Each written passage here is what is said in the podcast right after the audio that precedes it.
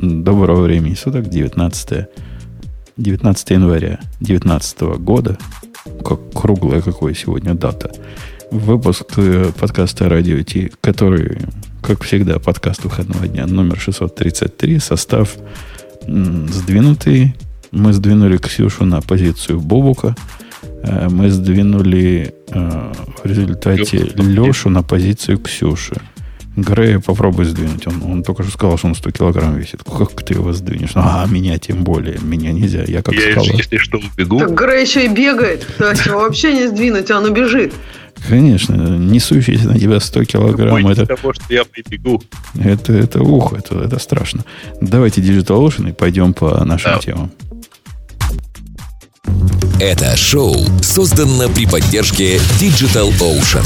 Digital Ocean – провайдер доступного облачного хостинга. Всего за 55 секунд и 5 долларов в месяц вы можете создать свой облачный сервер в одном из дата-центров, расположенных в Нью-Йорке, Сан-Франциско, Амстердаме и Сингапуре, и управлять им с помощью простой, интуитивно понятной панели управления или воспользоваться мощным API. Начните прямо сейчас. Введите промокод RadioDefist при регистрации и получите 10 долларов бонуса на аккаунт. Ксюшенька, Заинька, ты согласна со мной, что сегодня у нас с темами прямо так себе? Но Прям Простите. кошмар, кошмар, да. Я попытался быть Ксюшей, прости, Ксюша. и, и- и обсуждать с тобой, как там Facebook в очередной раз всех... э, Ну, мы говорили, что это уже не новости, когда Facebook в очередной раз всех. Или как Но ты продолжаешь и продолжаешь их добавлять. А они были бы другие, я бы добавлял другие. Если бы какой-нибудь факап Apple был, ну, я бы с удовольствием. Хотя был недавно. Или Micro- вот Microsoft. А является ли удивительным явлением то, что а, Windows 10. Мы тут настолько давно сидим, что Windows 10 мобильная. И я помню, когда тут э, доказывали, причем с таким же жаром, как в последнему подкасту доказывали. Вы не видели комментарий к последнему подкасту? Мы нашли Я, очередную... Бог, я в нижний интернет не хожу. Леша, ну ты-то видел. Мы нашли очередную флеймообразующую тему. Просто я не знал, что она такая. Что все, кроме нас четверых или пятерых, пользуются VLC. Реально все. Все, все, все, все шесть, кто комментировал, и очень активно. Причем так активно, что им так обидно, так обидно. Один до бана договорился. Вы представляете, по поводу VLC договориться до бана. Это ведь должна быть очень м, такая волнующая тема. Ну, там зерно какой-то истины есть. Там даже какие-то такие варианты использования привели, про которые... Ну, я ими конкретно там, не знаю, я не смотрю там в метро, не читаю ничего, да, поэтому, наверное, не актуально. Тем более не смотрю там YouTube. Ну, да, да, вот там, окей, читать, смотреть в метро что-то, это ладно. Но смотреть YouTube на VLC, ну, ну наверное, Подождите, один а когда человек бан так ты можешь делает. договориться? То есть что, он так всем доказывал, что велосипед наше все, что перешел на личности? Ну, он буквально с первого комментария заработал первое и последнее предупреждение от меня, что хамить тут не надо. А, а потом просто сам себя завел, товарищ дорогой. В общем, пришлось его временно отстранить. Лишить Ну, права общем, голоса. Ну, в общем, общее мнение, там было не общее мнение, опять же, выражено парой человек, что мы оторваны от своих слушателей. Так подождите, а в метро как бы нужен какой-то, получается, плеер, да? То есть так как в метро нет интернета, правильно? И где... То есть, а VLC они на телефоне используют или Ну, на метро компьютере? по умолчанию, даже если ты на... Даже если там есть интернет, там не те условия, чтобы смотреть что-то потом. Вот да, мне кажется, дело не в том, что мы все не бываем никогда в ситуации, где, ну то есть не то, дело не в том, что мы всегда в идеальном интернете. Дело в том, что в неидеальном интернете мы, скорее всего, не будем что-то смотреть, а будем что-то другое делать, читать, например. Да, я в неидеальном интернете, вот когда жену где-то подвожу, а сейчас снег, пока снег у нас свеженький, жена ездить боялась, уже привыкла. А так поначалу говорит, ой, как-то страшно, снега тут по колено, отвези меня, муж. И там действительно плохой интернет, ну, телефонный, через тедеринг. Так берешь с собой лаптоп, подключаешься к этому интернету и радостно программируешь, стуча по клавишам. Что еще надо? Какой VLC? Зачем VLC? Ну, хотя, хотя метро, Netflix наверное, работает. неудобно радостно программировать, мне кажется. Хотя От я, чего? Люди я в поезде программируют ну, и в электричке, и в метро. Ну, как-то я не знаю. Мне всегда было страшно, что сейчас у меня кто-то просто вырвет мой Mac Pro, это, это какие-то ваши когда его не вижу. русские, русские заморочки. в электричке на Mac Pro? Да. А что, если это мой основной рабочий компьютер уже много лет? А, монитор ты в каком месте держала? Ну, MacBook Pro, ты понял. MacBook Pro, это ну, же конечно, разные нет, ну, да, MacBook Pro. Не может удержаться, не пошутить. Ты, по-моему, единственный, кто бы мог, когда говорят про Mac Pro, мне кажется, все подумали про MacBook Pro, если честно. Я долго, даже после того, как ты пошутил, я долго... наличии а при чем, при чем тут монитор? Я тоже, я такая, ноутбук, помню такое представление, ноутбук, монитор, потом я такая, а, наверное же я не сказала, что это все-таки бук. Мы, мы ведь это хохму обсуждали, когда здесь один юморист ходил с э, iMac под мышкой и показывал его людям как новый э, лаптоп от э, Apple и спрашивал, а как, как им нравится. На самом деле как-то и ходил. Ну, ну как не новый iPhone хотя бы. Не, у меня я ровно так покупал iMac первый. Купил его себе, значит, принес э, к родителям в квартиру, распаковал, включил, поработал, запаковал, сел в поезд, думаю, там тоже можно распаковать. Жаль, 220 вряд ли найдешь. Э, окей, okay, Windows 10 Mobile, оказывается, закончился совсем-совсем настолько, что они, они там сообщили, что, мол, все, вот когда, в этом году, да, по-моему, конец жизни официально mm-hmm. где-то. Нет, на самом деле они закончили что-то выпускать э, железное еще год назад, а теперь они прекращают э, апдейты софта. Security а вот, апдейты а вот... прекратятся в конце 2019 года. А 19, я думал, не 18 там прекратили. А вот мне интересно, у меня у одного такое ощущение. То есть первая мысль, которая была даже не то, что типа, о, неужели она еще существует, а у меня почему-то была мысль, что Windows 10 Mobile, она никогда и не вышла. То есть она была типа вечной бетой, и она, в общем-то, в релиз никогда не выходила. Ты что просто Windows с нами 8. тут мало сидишь. Когда она вышла, и когда стали появляться, по-моему, Nokia на ней же была, да, в начале? Угу. Как, как нам тут доказывали, какие мы дебилы, и не понимаем, что вот это, вот это будущее, которое наступило, а мы просто не понимаем, что нам всем нужна 43-мегапиксельная камера, поскольку кроме как в Винде 10 такой не бывает. Nokia с 43 мегапикселями, она была не про Windows Mobile. Неважно, но все равно доказывали. А про что она была Nokia это? Про Android, а, что ли? Про 43 мегапикселя, больше не про что. Не, это было примерно в одно и то же время. И нам все это в одном... Вы поищите в комментариях в старых, теперь они есть. Нам доказывали, что мы не понимаем. Ну, мы много чего не понимаем, но здесь, похоже, попали. Как, в принципе, в свое время и с Зуном. Зун, Зун назывался, это была лайка, которую мы похоронили сразу после выхода. Да, да, да. А если бы, не, если бы там речь шла про семерку, когда на Windows Mobile 7, когда она выходила, я бы сам пришел вам доказывать, что вы все неправы. Ну что это же была просто офигенная операционная система. Она была настолько крута. И единственное, что Microsoft провалили, это со своими какими-то совершенно упоротыми политиками обновления, постоянным переписыванием, постоянным переделыванием. И мне кажется, они просто уже настолько пользователей достали, что уже все оттуда перешли, уже даже на, после, когда там 7-8 они мигрировали, когда сказали, у нас появилась классная идея. Мы, короче, сделали новую операционку, но ни одно старое приложение, даже те три, которые там были, они с ним не будут совместимы. Прикиньте, как здорово. И после этого, мне кажется, уже все ушли оттуда.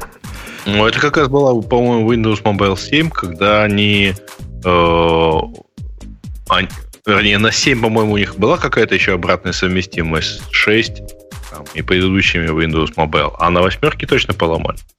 А позвольте спросить специалистку э, в телефончиках. Э, Ксюшенька, я к тебе не как Бобуку, потому что Бобук в Windows, ну ты знаешь, он там директор, он плохого не скажет про винды и про Microsoft. Но да, ты... да, да. Я сейчас пошла, почитала переписку, там прекрасно. Если кто-то еще не читал, прям люди э, вот прям бьются на копьях. Да, да, да, к Windows Mobile. К Windows Mobile. Оно в твоем мире, вот вы там фреймворки разные, как ты, ты, ты инфраструктуру. Угу. Я помню, ты бэкэндом занимаешься для фронтенда. Так вот, из а, твоей а, настоящей работы, которой ты занимаешься, а как-то винда Mobile, какой-то фактор и какой-то какой что? М-м, нет, мне кажется, вот, то есть Facebook, если open source какие-то фреймворки мобильные, то мы смотрим на то, чтобы сделать это там iOS, Android, и это как бы мы обсуждаем, нужно ли это вместе. Но то, что они нужны как бы для iOS и Android, это всегда разговоры, всем понятно. Windows я уже даже такого, вот, вот честно не помню, нет, не фактор.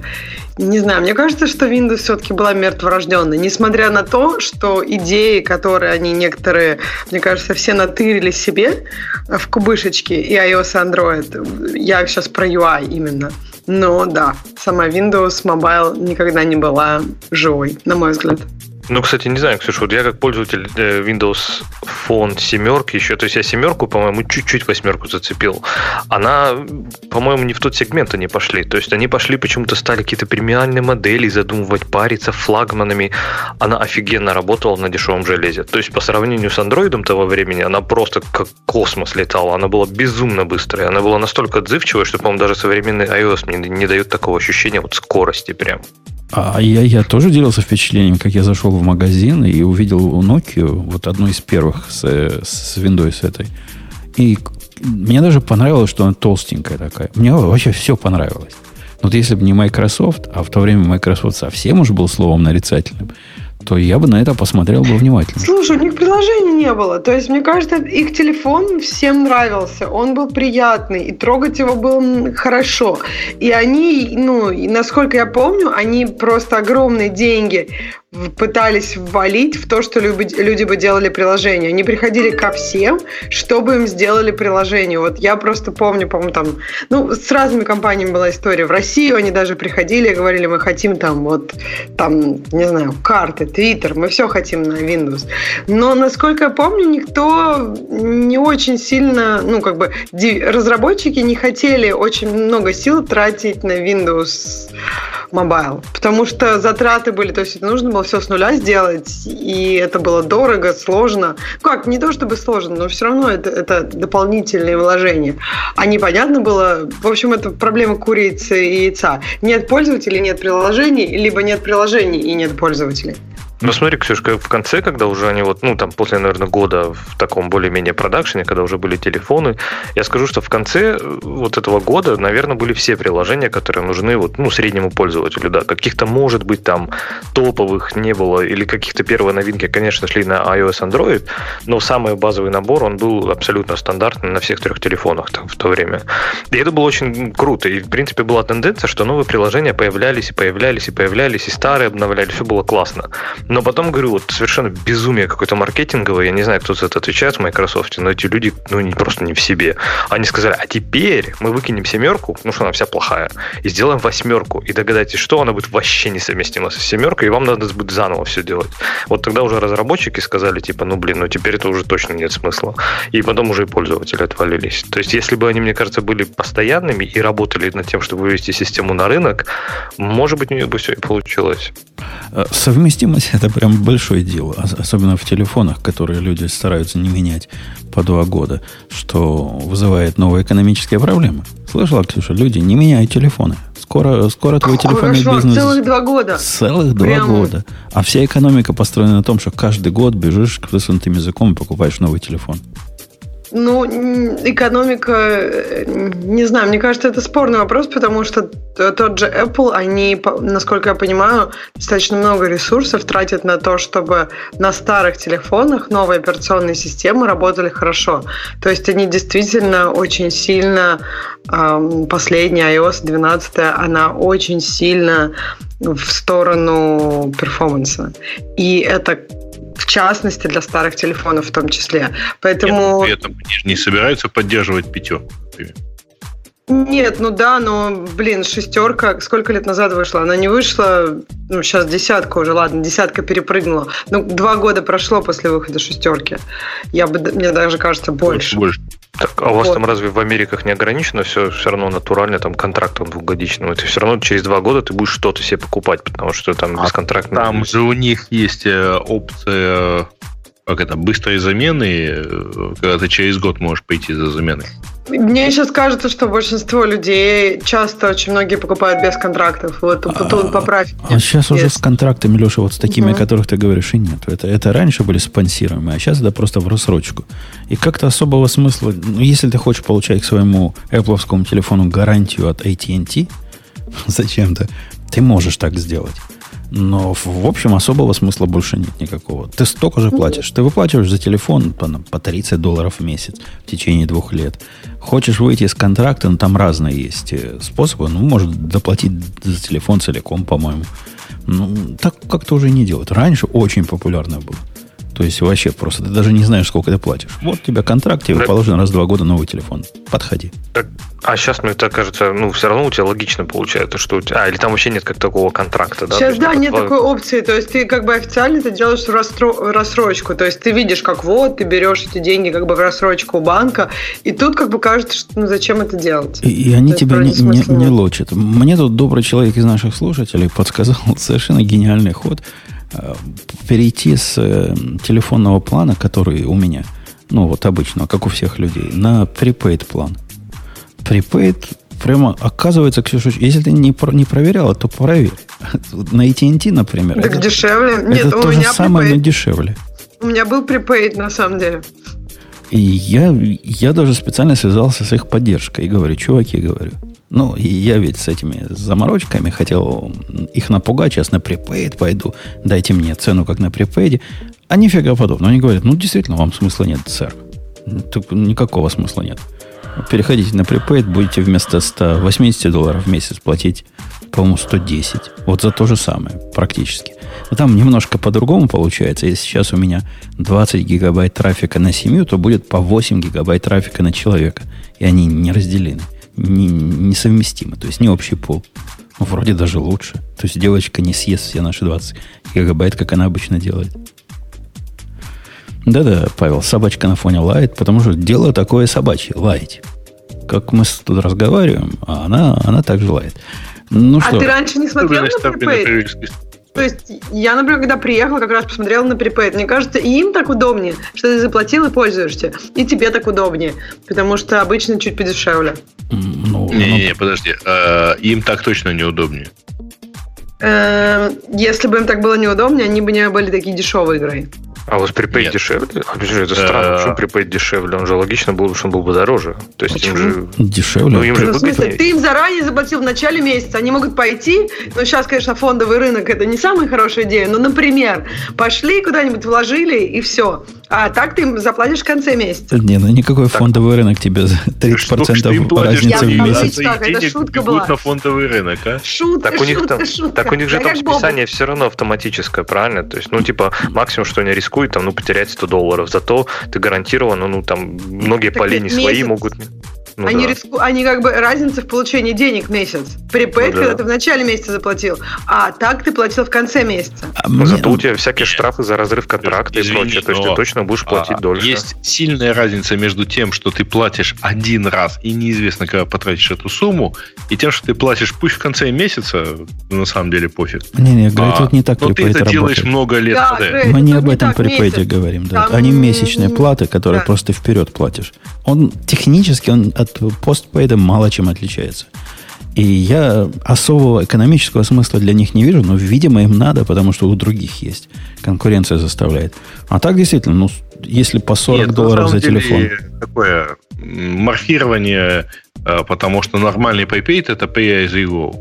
Ну, Я понятно. понимаю, но мы говорим о другом, который вот называется mm-hmm. prepaid план в, в AT&T. Это просто платишь на месяц вперед. И потратил, не потратил. То, что не потратил минуты данных, они переносятся на следующий месяц. Типа накапливаются.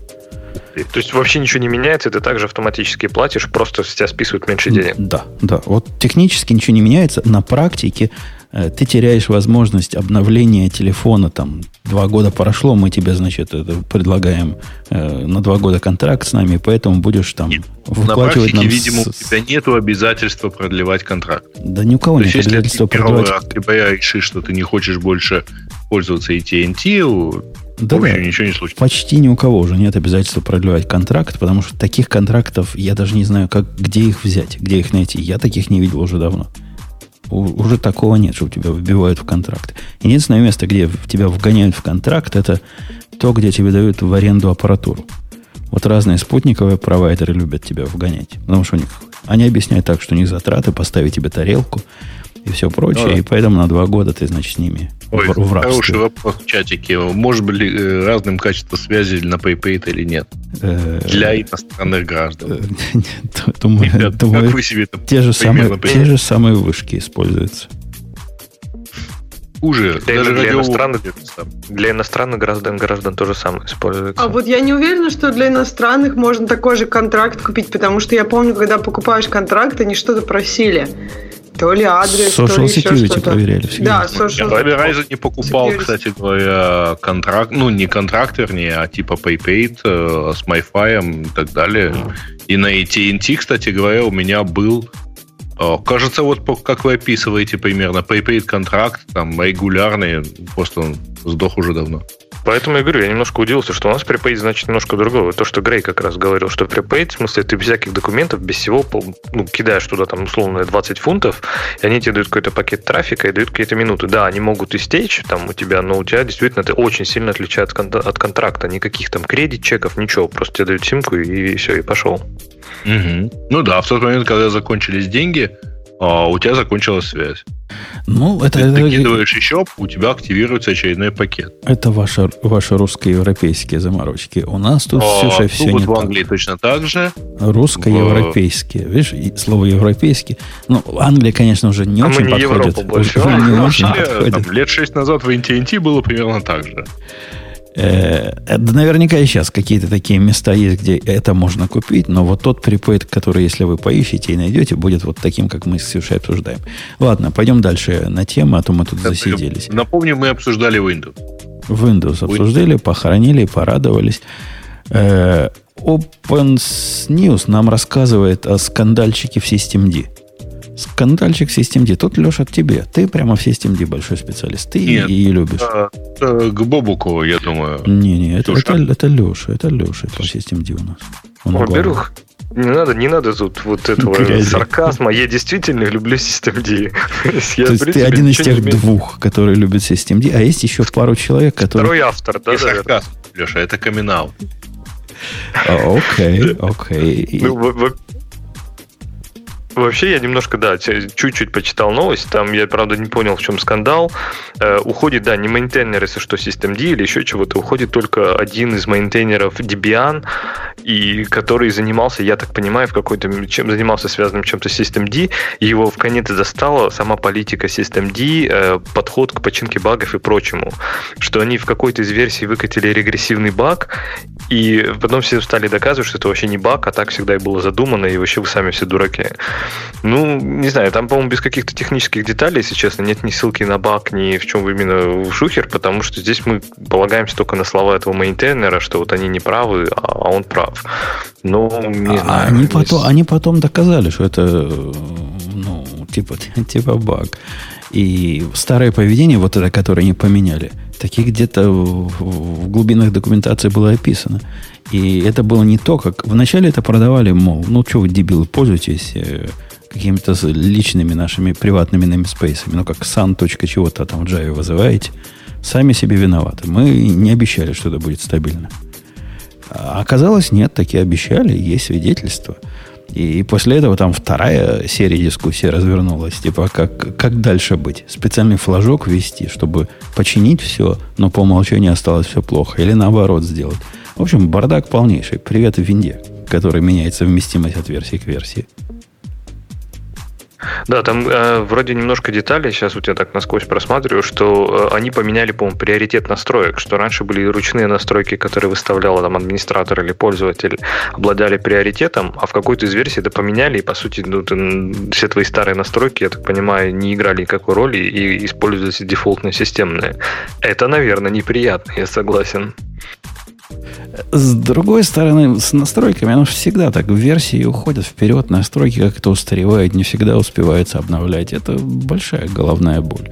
Э, с точки зрения повторяемости, ну, я рассказывал про, про боль, когда я обновил стандартным образом э, докер на, на старой системе. И оказалось, что systemd конфигурационный файл по умолчанию не переписывает старый, а старый с новым несовместим. С новым докером. То есть его просто не запускается. Там, там флажочек надо руками закомментировать. А само оно это сделать не может. Ну, ну да, весь наш программистский мир, он хрупкий. Он хрупкий очень. И даже птице не надо, чтобы нашу цивилизацию разрушить. Она разрушается сама. Ну, конкретно здесь, если честно, я бы так не скидал бы камни, может, систем. Да какое-то переименование сетевых интерфейсов, еще какая-то... То есть какие-то такие вещи, знаешь, я всегда говорю, ничего не надо менять по умолчанию, потому что все всегда работало по умолчанию. Тогда будет гораздо меньше проблем с любыми апдейтами. Я со своим коллегой недавно разговаривал и показал ему... Что ж я ему показал такое? В ID научил ему... А, научил, как в ID... Он мне показал свой экран ID, мы что-то обсуждали с ID, не связано в котором вот эти жуткие пути напротив каждого модуля написаны. Знаете, вот как у них по умолчанию пишется полный путь. Э, я ему говорю, чувак, ты, ты, тебя, у тебя же OCD, как у меня. Ну, мы же не можем на такое смотреть без боли. Как ты с этим выживаешь? Он говорит, у меня такая политика. Я по умолчанию ничего не меняю. И вот слишком стар, чтобы менять установки по умолчанию. Ни цвета не меняю, ни, ни, ни раскалку клавиатуры, вообще ничего не кастомизирую. Ладно, сказал я. Давай я покажу, как это у нормальных пацанов, у которых вместо вот этого жуткого пути возле модуля написана полезная информация. И, а, например, имя э, бренча и, и, и так, если есть. Ну и состояние в гите. Ну, согласитесь, это гораздо полезнее видеть, видеть рядом с модулем, чем путь, где оно лежит на твоей файловой системе. Кому вообще интересно это? Где оно лежит это в твоей файловой системе? Это везде. Это в IntelliJ IDEA, в, везде. Не в Java он так не показывает. Показывает. Он модуля показывает. Показывает. Ну, пока, если ты как модуль добавил, да, но если ты откроешь как директорий Maven, он покажет тебе целиком. А поскольку в Гошечке Maven нет, поэтому показывает. Ну, и вообще в Гошечке модулей как таковых нет. Во всех простых средах никаких модулей нет. Они же выпилили оттуда модули. Там только плоская структура, где можно просто много директориев накидать в, од, в один workspace. Короче, я ему показал, как у пацанов сделано, и что вы думаете? Он до сих пор продолжает утверждать, что он только вещами по умолчанию пользуется, но эти пару плагинов поставил. Так что смог, смог это, до, это до первого апдейта, понимаешь? Выйдет апдейт, у него эти плагины отвалятся, еще что-нибудь там расфигачит пол у него Explorer, или еще сломает обновление, или еще что-нибудь, и вот тогда он заговорит. Да, я согласен. Для меня, когда выходит обновление, которое ломает даже цвета вот этих меток, для меня это просто боль. Я захожу на GitHub искать э, других таких страдающих подобной болью. Я, как правило, нахожу ответ. Это не так часто происходит, и по-моему, оно того стоит. Ну, просто очень удобно. Очень удобно видеть, с чем, с чем ты сейчас работаешь и в каком оно сейчас состоянии. Можно скрин-студию, пожалуйста, спрашивает кто-то. Ну, вы откройте там GoLand. GoLand. Какое идиотское название. Да, вот, я вот как-то думал на днях. Вот это какой-то полнейший маркетинговый факап. Грейм меня поправит, если не прав. Но они назвались раньше Гогланд, да, как остров. Угу, Потом они да. переименовались в нечто, что никто за, в моем лице запомнить не может. Потому что, когда говоришь GoLand, хочешь сказать GoLang. Поскольку так э, гуглится Go. Язык, да. И ага. никогда не помнишь, какой, какой вариант именно у них правильный. Какие-то три варианта. Между тремя надо в мозгу быстро выбрать. И тут трудно, трудно. Нехорошо. Им надо было либо Go убрать, либо Land убрать, либо все убрать и назвать как-нибудь, не знаю, Васей, Коли, как-нибудь э, безапелляционно. Гугли а... IntelliJ тогда, и все. Не, мне кажется, наоборот, классное название GoLand. То есть, как бы страна Go, и как GoLang, и как Gogland. Они прям всех, всех там удовлетворили. То есть, понимаешь, это как, это как при, этом, при социализме. То есть, не то, что всем нравится, просто всем одинаково не нравится. И эм, получилось удобно. Если Слушайте, бы... ну, на самом деле мы э, фактически обсуждаем то, как сделать большие изменения в, в сайде, которая привыкла к каким-то мелким инкрементальным изменений. Иконочку, иконочку обновить, да, например? Вот я как раз сейчас добавил новую э, новость. Ну, она не новая, конечно. Это про то, что Slack э, лого поменял. А я вообще на эту новость смотрел, думал, кому же оно может быть интересно? Оказывается, есть тут человек, Грей. Слушай, ну, ро- ровно та же самая фигня на самом деле. Ну, вот ну, реально, а как, как сделать большое изменение? Мы, кстати говоря, про Windows ровно, ну, вот Леша то же самое говорил, да? Да, а, не, ну, на самом деле, ребята после семерки поняли, что это Legacy тянуть дальше нет никакой возможности. Изменение иконки только, только Грей может сравнить с изменением совместимости со всеми программами. Это изменение иконки. Поэтому я не понимаю. Ксюша, вот скажи, Тебя сильно волнует изменение иконки Slack? Вот честно скажи. Ты кушать не можешь? Вообще нет. Я видела, я не понимаю, почему люди так писаются об этом. Я уже видела много раз вот про это изменение иконки Slack, и так много мемов, мемов на эту тему. Я не понимаю, почему так это всех задело. Я, думаю, там, задело. там подростки Нет, какие-то бузят. Задело, правда, я э, действительно порадовался тому, как они быстро это дело повыкатывали. И вот теперь у меня уже вот все э, приложения светятся правильными новыми цветами. Но мне очень понравилось, э, понравился вот этот пресс-релиз, который такой вот, вот с такой картинкой, вот с такой картинкой, вот с такой картинкой, а потом Tool, Toulon uh, Don't Read, We Change the Logo. Ну, в свое время Go поменяла иконку. Леш, ты помнил, знал, У что Go есть иконка? у, у Go официальное лого, вот эта официальная иконка, теперь такая, типа Go такой по диагонали написано немножко, по-моему, с каким-то подчерком. Что-то такое вот странное. А не бурундук? Не бурундук это? Нет, да? не бурундук. Бурундук это не официальная их э, маска, их неофициальная. А есть, да, иконка. Ну, как-то побурчала комьюнити минут семь. Я успокоилась. Сейчас никто не помнит, какая там иконка, где эта иконка, где ее найти.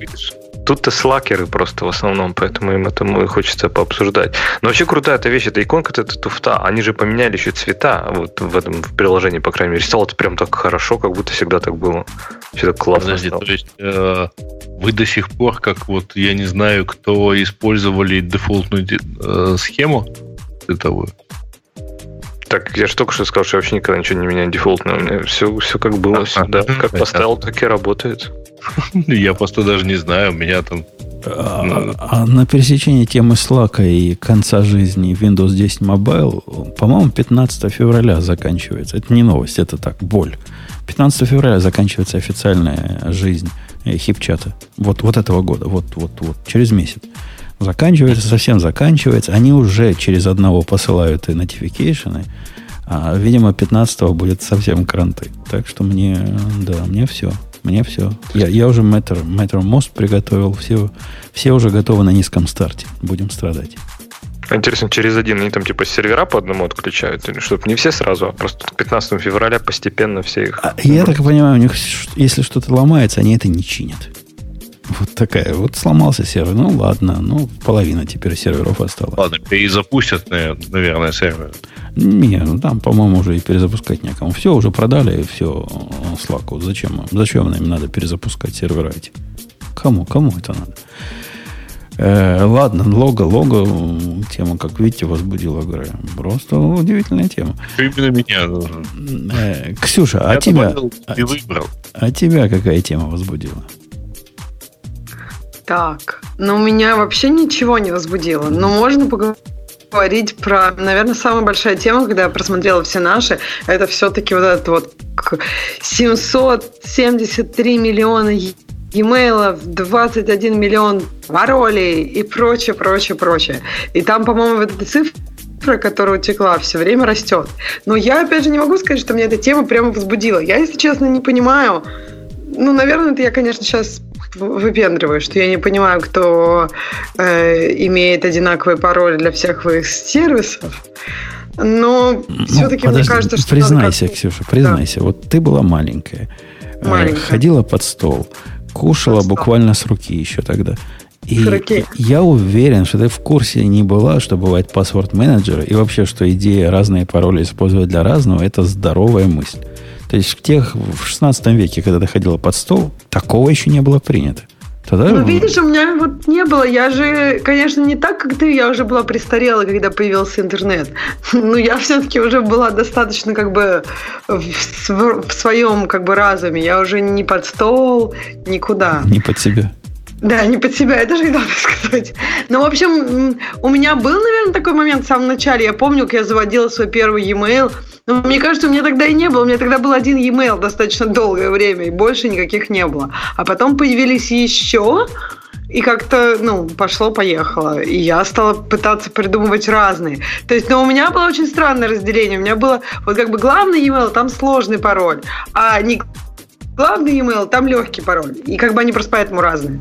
А Слушайте, а как- потом, как-то, не знаю, уже соль как-то появилась даже до э, па- паспорт менеджеров. А Ну, вот как, есть-? А Да, как да. вы боретесь с паранойей, что вот, вот реально, я, ну, понятно, что все пользуются паспорт-менеджерами, а те, кто не пользуется, должны, но ведь это же тоже какая-то немножко логическая уловка. То есть, если задуматься, то тут должен быть уровень паранойи еще выше. Тем более, по дефолту, вот я пользуюсь там LastPass, да, его настройки, это просто безумие. То есть, типа, никогда не лочится. То есть, как только ты зашел, он там всегда будет у тебя открыт. То есть, любой, кто, в принципе, подойдет к моему компу, может воспользоваться LastPass. А, это LastPass. Вот. One- OnePass Да. умеет так делать. Он лочится. Не, он, он Last- LastPass тоже умеет, конечно. Там можно настроить, что там, если больше пяти минут его не трогают, или автоматически, ну, там есть действительно жесткие настройки, это все можно включить такой режим. Но это ладно. Но вот именно сам вот режим, то есть понятно, что это хорошо, что все пароли разные, уникальные, случайные и так далее. Но все равно, они же все в одном месте. Это же страшно. Почему они у тебя в одном? Не, мне кажется, мне тоже кажется это страшно. И на какие-то ну, самые важные штуки у меня пароли не из э, паспорт-менеджера. У меня пароли просто используя соль. То есть, ну, ты как бы Ты в пароль... голове, в голове солишь? Да, так а что там, Кстати, не так да. сложно солить. Плюс в задних рядах тоже интересуются. Ну, в смысле, то есть ты, вот, есть некий сервис. Сейчас я просто... Нет, я не буду рассказывать. А то у меня, в общем, вам нужно Во, изобрести если, вашу если, систему твой, если твой алгоритм, Ксюша, ты не можешь объяснить, потому что он станет после этого уязвимым, то грош цена твоему ну, алгоритму. Нет, я согласна с security by obscurity, но я думаю, что его, на самом деле, когда ты его объясняешь, это одно, а за э, дизассемблить его, если, допустим, утечет мой какой-нибудь пароль, очень сложно будет Простая. А если простая, будет простая, версия, пароля? простая версия Ксюшиного алгоритма такая. А, например, ей надо зайти в Facebook. Это я тут фантазирую, поскольку Да. я понимаю женскую логику. Вот ей надо зайти в Facebook. Понятно, что к Фейсбуку хорошо бы пароль Facebook. Но вряд ли он пойдет, потому что Facebook, наверное, скажет, нет, это плохой пароль. Поэтому она делает э, этому Фейсбуку побитого исключающее или с- со своим именем, или фамилией, или, если она продвинутая, с датой рождения. То есть первый бит того против первого бит того, и по кругу, значит, дату рождения прокручивает. Получается какая-то полнейшая фигня. Потом она эту фигню нормализует в какой-нибудь Base 64, ну, чтобы можно было в виде пароля дать, и вводит. Во, во, алгоритм, который я тоже бы постеснялся это не объяснить. проще все-таки действительно OnePassword использовать, а? Ну, так она не доверяет Так паспорту. Так, Так нет, ну понимаешь, да. вот с фан-паспортом меня пугает, что если что-то случится, то вообще я буду, ну, никакие сервисы я и не А- знаю, никогда а что больше может не случиться с твоим аккаунтом на Dropbox? А почему Dropbox уже? Он сто лет уже, может, и не Dropbox. Он у меня через Может, OneCloud, через iCloud. Не запрещает нынешней версии OnePassword хранить э, сейф э, там, где ты хочешь. Когда женщина использует фамилию в логине или пароле, это недальновидно. Подсказывает нам слушатель, он, в общем, прав. Так, а по-моему, наоборот, круто. Если у тебя фамилия поменялась, это стало еще... Да, более да, материнская фамилия, это так суперсекретный, суперсекретный второй фактор. надо, э, давеча Нет, понимаешь, это уже сразу две надо, два- две фамилии пробовать. А там еще что-нибудь еще, и еще, и еще. И уж тебе понравится. Точнее, А- пона- тебе не понравится. А, Грей, ты ты вот говоришь- знаешь, в Украине есть такой закон, что если женщина а, разводится после второго брака, она не может больше поменять фамилию. Только на фамилию кого-то из предыдущих мужей. Это же компьютеры перегружены, в записи не влазят у вас там в Я не Украине. Знаю, зачем это было Ну, придумано, но, это закон короче, прямо. лет уже 20 такое. Так подожди, а если вообще, ну, а или в Украине нельзя поменять имя, если ты хочешь? То есть Нет, пошла имя ты можешь поменять, а, но Но смотри, сменить фамилию в третий раз по причине выхода замуж ты не можешь. А Типа здесь, ты уже определись сначала. здесь, здесь за- Грей, наоборот, фамилию поменять вообще, как э, два байта отослать. Фамилию поменяли девочки моего мальчика в прямом эфире. А вот имя поменять, это прямо процесс процессов. Это прямо сложно. Ну, то есть не тоже сложно, долго. Долго и болезненно. вообще все запретило, все эти изменения имени фамилии. Мне кажется, это очень неудобно. Как человек, А который гражданские поменял, У нас права. на самом деле есть примеры, там у нас есть товарищи, которые меняли себе фамилии и имена. Есть там какой-нибудь Дарт Николаевич Вейдер. Ну, э, слушайте, точно, точно нехорошая идея менять имена, чтобы пароли были уникальные, фамилии, правильно? Но вообще, Грей, как ты сказал, типа, что может случиться с, там, с аккаунтом в Dropbox? Да блин, ну конечно мы теоретизируем, ну конечно там все это, даже если крадут файл, он там AES encrypted, там супер сложно. Подожди, все. подожди, а пароль от Dropbox, вот я хотел спросить, у тебя в OnePassword лежит, а OnePassword у тебя лежит на Dropbox, да? Не, подожди. То есть, как бы, а, понимаешь, что тут как-то вот все шатковалка. Лежит на Dropbox, это для OnePassword внешняя база, и она зашифрована. А, Ксюша, она у тебя локально лежит. Ты имеешь в виду что? Что когда у тебя все потеряется, и бэкапов никаких нет, как ты к дропбоксу подключишься? Правильно? Твой вопрос да. такой? Ну, действительно, это проблема проблем. Поэтому я пароль, например, к этому iCloud помню головой. а он такой, вы поверьте мне, прямо там надо большая голова, чтобы его помнить. И... Вот я и говорю о том, что все равно тебе нужно несколько паролей все равно держать в голове. Потому что, ну, никак. Э, ну, и как-то цикотно мне, вот, например. Я, кстати, для этого даже написал маленький генератор паролей, который там, по сути, берет, ну, два случайных осмысленных слова, существительное, прилагательное, там, рандомизирует их, добавляет циферки и так далее. Но их все равно их легко запомнить. Ну, вот XKCD пароль, то, что называется, да, то есть, там, два-три слова и так далее. Ой, Леша, вот эта идея чревата боком. Я вот недавно на это попал. И, я генерирую тоже пароли по умолчанию, когда пользователь новый в мою систему приходит, ну, в нашу в рабочую систему приходит, я ему генерирую такой пароль. И как-то пароль это проходит через, наш, через нашу поддержку, она им посылает, они при первом заходе, значит, обязаны его поменять на что-то другое. Причем там с тем, что поменять, тоже была отдельная история, когда я э, борзо выкатил проверялку крепкости пароля, и пользователи не могли, просто люди не могли ввести пароль, который проходил бы нашу проверку. А наша проверка была такая, чтобы его хакнуть нельзя было хотя бы за 5 минут. То есть дальше Welcome 2 обычно пользователи не идут. Ну, или Welcome 3, самые продвинутые. Э, это я к чему все? Как, как... Нет, так это же не welcome. Там, ну, в смысле, во-первых, там больше, чем одно слово. Во-вторых, они там перемешаны цифрами, и да, они да, там перемешаны да, да, с да. символами. Так, так вот, я сгенерил пароль два раза было в последнее время. Генерил пароль сначала, значит, для, для пользователя. Тетка посмотрела наша, говорит, ой, говорит, наш, наши, ты понимаешь, что наши пользователи демократы? Для них это все, все, что здесь в пароле написано, offensive. Там какие-то слова были такие, которые, ну, они же бессмысленные выражения получается. Но какой-то какой такой обидный смысл для, для, для меньшинства имело. Вот можно было так на него посмотреть. А когда я сгенерировал пароль, пароль для начальника, он сказал, я, говорит, у меня, говорит, мастер, э, уровень, мастер, да, степень по литературе э, американской. Он у нас такой продвинутый, у него по физике по, и по литературе мастер есть. Я, говорит, из этих четырех слов, что мне дал, три не знаю. То есть они, видимо, по-английски, но я их не знаю. Да. Но их все равно проще запоминать, понимаешь? То есть это что-то, что ты можешь запомнить даже как пусть бессмысленную, но фразу. Вот в чем дело. То есть, и поэтому, например, такие есть мастер-пароли, да, которые ты помнишь для чего-то. Их чем 1, 2, 8, 16, 40... О, блин, теперь пароль придется менять. А 8, 4, 47, какой-нибудь 53, там собака... Да, доллар, доллар, решетка, да. решетка. Тебе проще запомнить какая-нибудь зеленая 54, 47 собака, восклицательный знак, э, лошадь 2-3 поскакала, что-нибудь такое. Ну, из такого рода. А ты, ты, Леша, это зря способности мозга своего преуменьшаешь. Вот один из моих мастер-паролей 38 символов, который э, вот такой традиционный. Ну, то есть uppercase, lowercase, специальные символы, все подряд идет, смысла никакого не имеет. И меня ночью разбуди, я, я, я его быстрее вспомню, чем сейф открою с пистолета. Так, конечно, проблема не в том, что его один раз запомнить, проблема в том, что его менять тебе теперь будет очень сложно. Я тоже так делал раньше. И, в принципе, сейчас иногда некоторые мои пароли, они действительно вот такие, они бессмысленные и сложные. Но проблема в том, что как только их довел до автоматизма, до механической памяти, их потом сложно менять, потому что следующий уже также забить в автоматическую память уже сложно. Да с этими лошадками и коровками как... то же самое будет. Не, вот эти фразы вспомнить.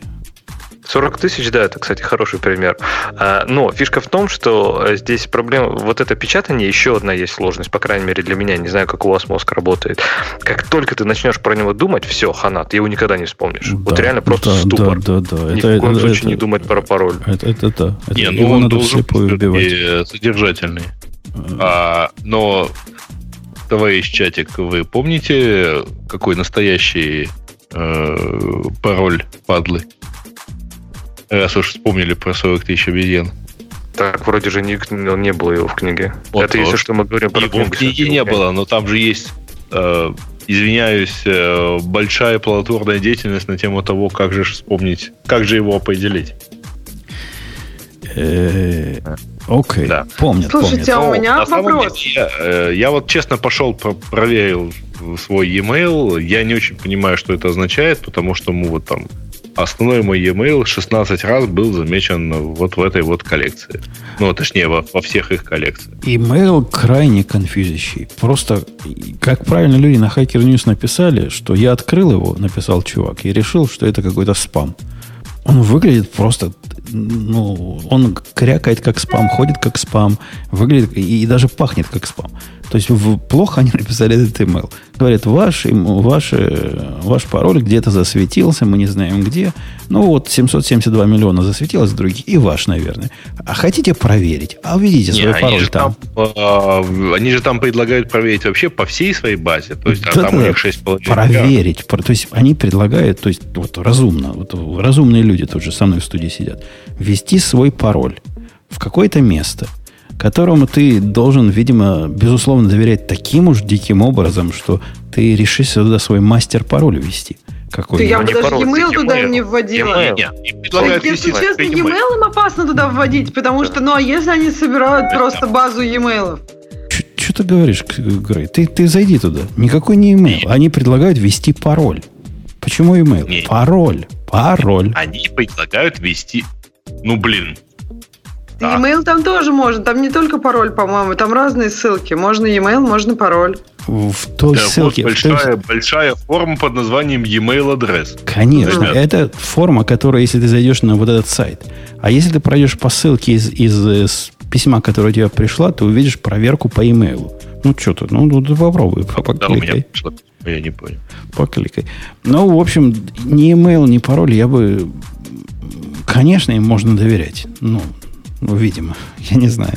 А я бы им не доверяла. Почему можно А. доверять? Какой-то левый сайт. Конечно, видимо. Я, нашел эту формочку проверки пароля. Ну, ты видишь, Ну, я, я ведь не, вру, не вру, было дело. Такой же пароль, как у вас, имеет пользователь Миша. Так, так что да, так что Ну, довольно даже не знаю. Давайте сейчас попробуем. Сейчас я ему скажу, Где какой... 1, 2, 3, 4, 5, 6? Не-не-не, Так зачем так сделать? Помните, была недавно сенсационная новость на 1 апреля, что утекли все эти пин-коды от кредитных карт Да. и выложили базу в интернете? да, да. Я вообще хотела спросить, как вы думаете, вот насколько, вот мы сейчас обсуждали разные подходы, то есть использовать э, паспорт менеджер, либо как-то там по ну, какие-то другие еще подходы. То есть вот как вы думаете, насколько вот эти все подходы уже детальные, насколько они добавляют безопасности, если ты вообще задумываешься про пароли, чем просто использовать там э, 1Q, 2V3E и прочие вот банальные там топ-десятки. То есть мне почему-то кажется, что уже вот если ты даже задумываешься и пытаешься, чтобы твои пароли были, были немножко посложнее, чем вот это вот топ-10 или топ-100, то это уже большой шаг вперед. Или я ошибаюсь, как вы думаете? Ну вот, я ведь тебе говорю, Ксюша, когда я ввел проверку устойчивости пароля автоматическую, м, которую люди живые вводят. То есть я им выдаю вот такой пароль из, из Ага. матерных слов, который типа английский, но не по-английски. Они меняют. Так вот, в этот день мы получили, не знаю, десятки звонков, десятки обращений от пользователей, которые вполне вменяемые. И Ага. они не могли пройти пароли, там у нас три степени есть, типа вообще отстойный пароль. Вот он меньше, чем за минуту, значит, ломается. Мы такой красный уровень, мы такой не разрешаем. Потом Да. желтый пароль, типа, ну, лучше не надо. Но если очень хочется, то ладно. Мгм. Потом еще какой-то, а потом зеленый. Так вот, никто даже до второго уровня не дошел из тех, кто звонил. А звонило, наверное, 80% всех. А что они звонят, говорят, что типа я хочу вот этот Г- пароль говорят, отключить ваша программа, проверку? ваша программа не работает, говорят. Он Говорят, думает, я в- А вы правила пароль. показываете, а вы им пишете, что надо делать. Потому что многие люди не понимают, что длина пароля влияет. Что один из самых главных факторов это длина. И они, многие люди просто Слушай, а вы вообще вот э, и мне больше всего бесит, когда нельзя спецсимволы. И это какой-то вообще. Ну, Мы, мы ж не звери, у нас можно все что угодно. Мы не заставляем количество там долларов, как в банке. Мы пишем, ваш ваш пароль слишком короткий, поэтому его слишком просто сломать. Вот, вот, вот примеры хороших паролей. Ну, кстати, это тоже опасная штука. Как Опасно, только даешь примеры опасно. хороших паролей, они cut and paste им делают.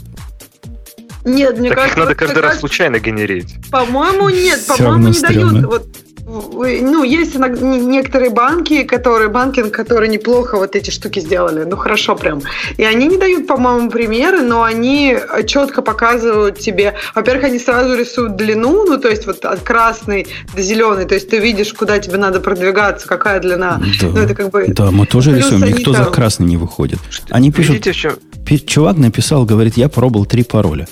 Первый пароль был, а у нас еще специально, я, я такой хитрый, думаю, ладно, к этому алгоритму проверки добавлю, чтобы они свои имя в пароль не впендюривали. Сразу, значит, буду его понижать, э, ценность. Так вот, половина вписывает свое имя тем или иным образом. Ну, хитрые там вместо О нолики пишут, ну, думает, это прямо вообще, вообще круто-круто. Крутая защита. А так какой-нибудь Welcome 2, это прямо, ну, Welcome с большой W, и да, и 2, я же говорю, для продвинутых. Простые пишут Welcome 1. Это просто общее, общее место. Но вообще хотел сказать, что никогда недооценивайте вот эти формы ввода пароля, точнее генерации пароля, потому что нам, как гикам, они все кажутся элементарные и понятные. Но мы за там, годы работы с какими-то конечными пользователями, мы проводили даже интервью просто, и там всякие тестировали прототипы и смотрели, как люди генерируют пароли. И там типа, знаешь, вам нужно ввести цифры и буквы в, ну, в свой пароль. Они такие, ну, а какие цифры, например? Они такие, ну, любые они там вводят, да, или там специальные символы. Они такие, «А какие специальные символы?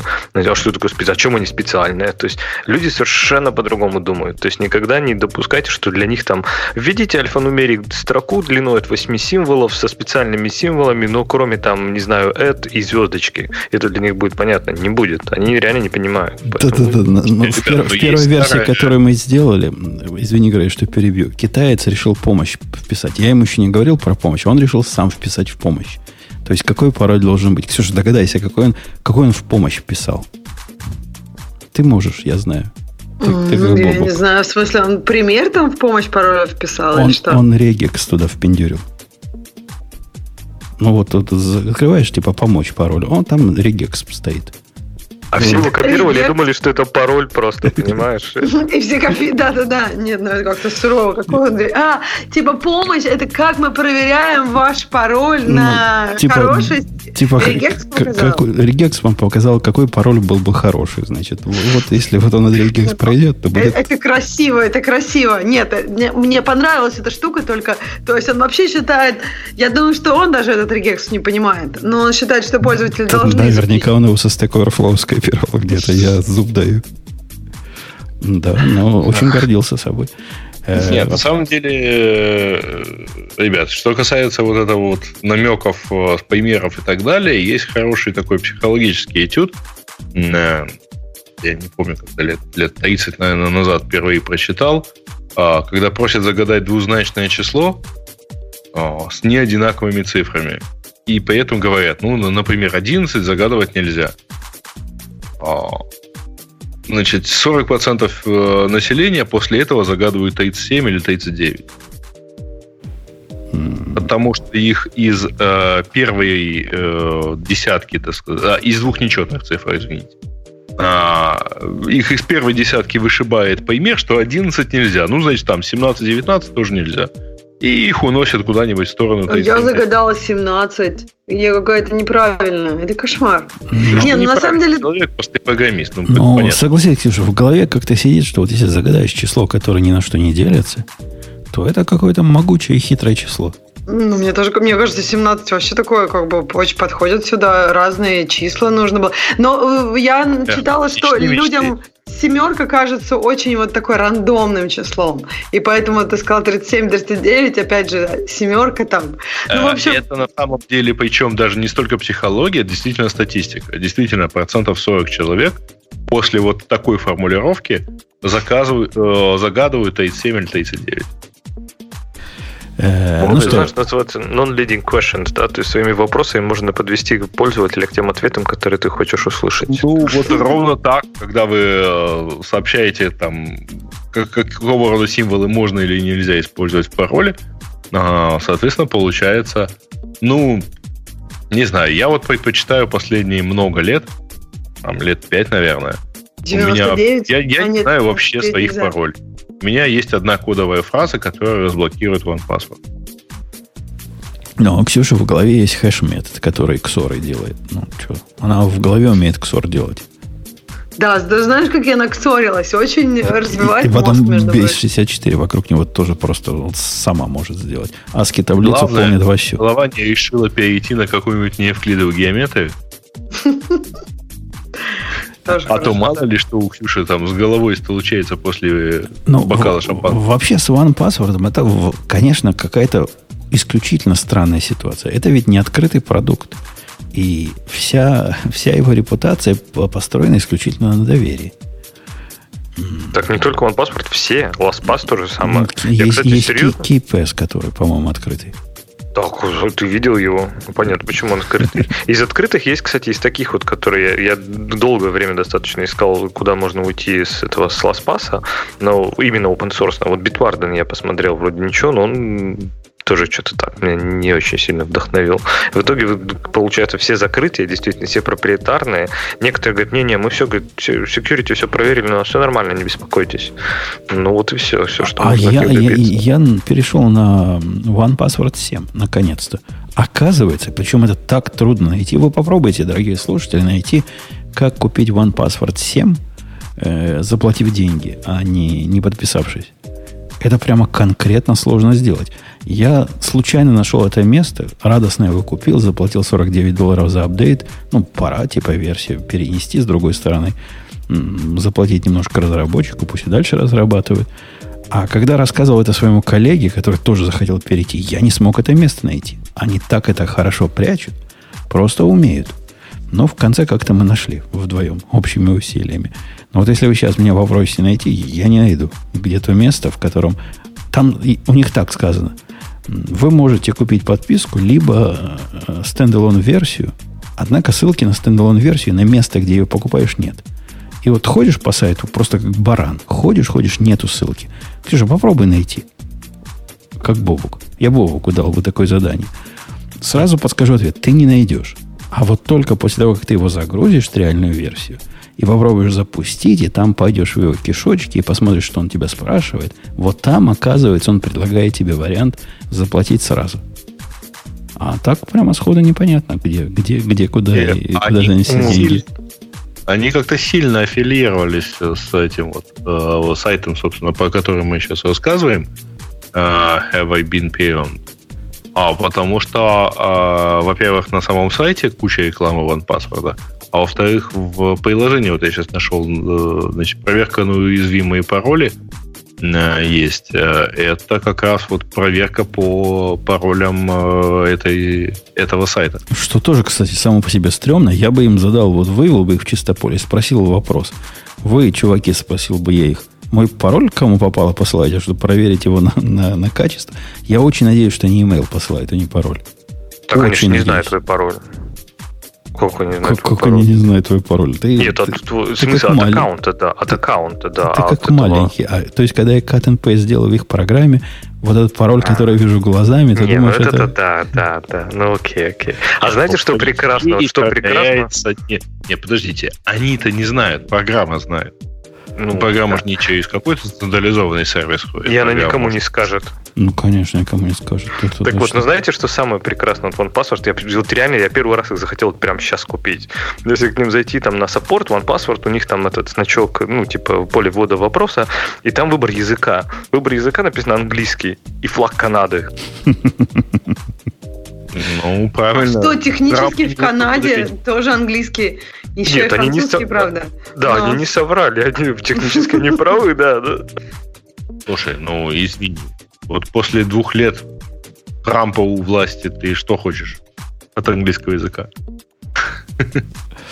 Э, А, а слушайте, а надо менять пароль? Мне тут показывает, что у меня скомпрометирован логин на Last.fm.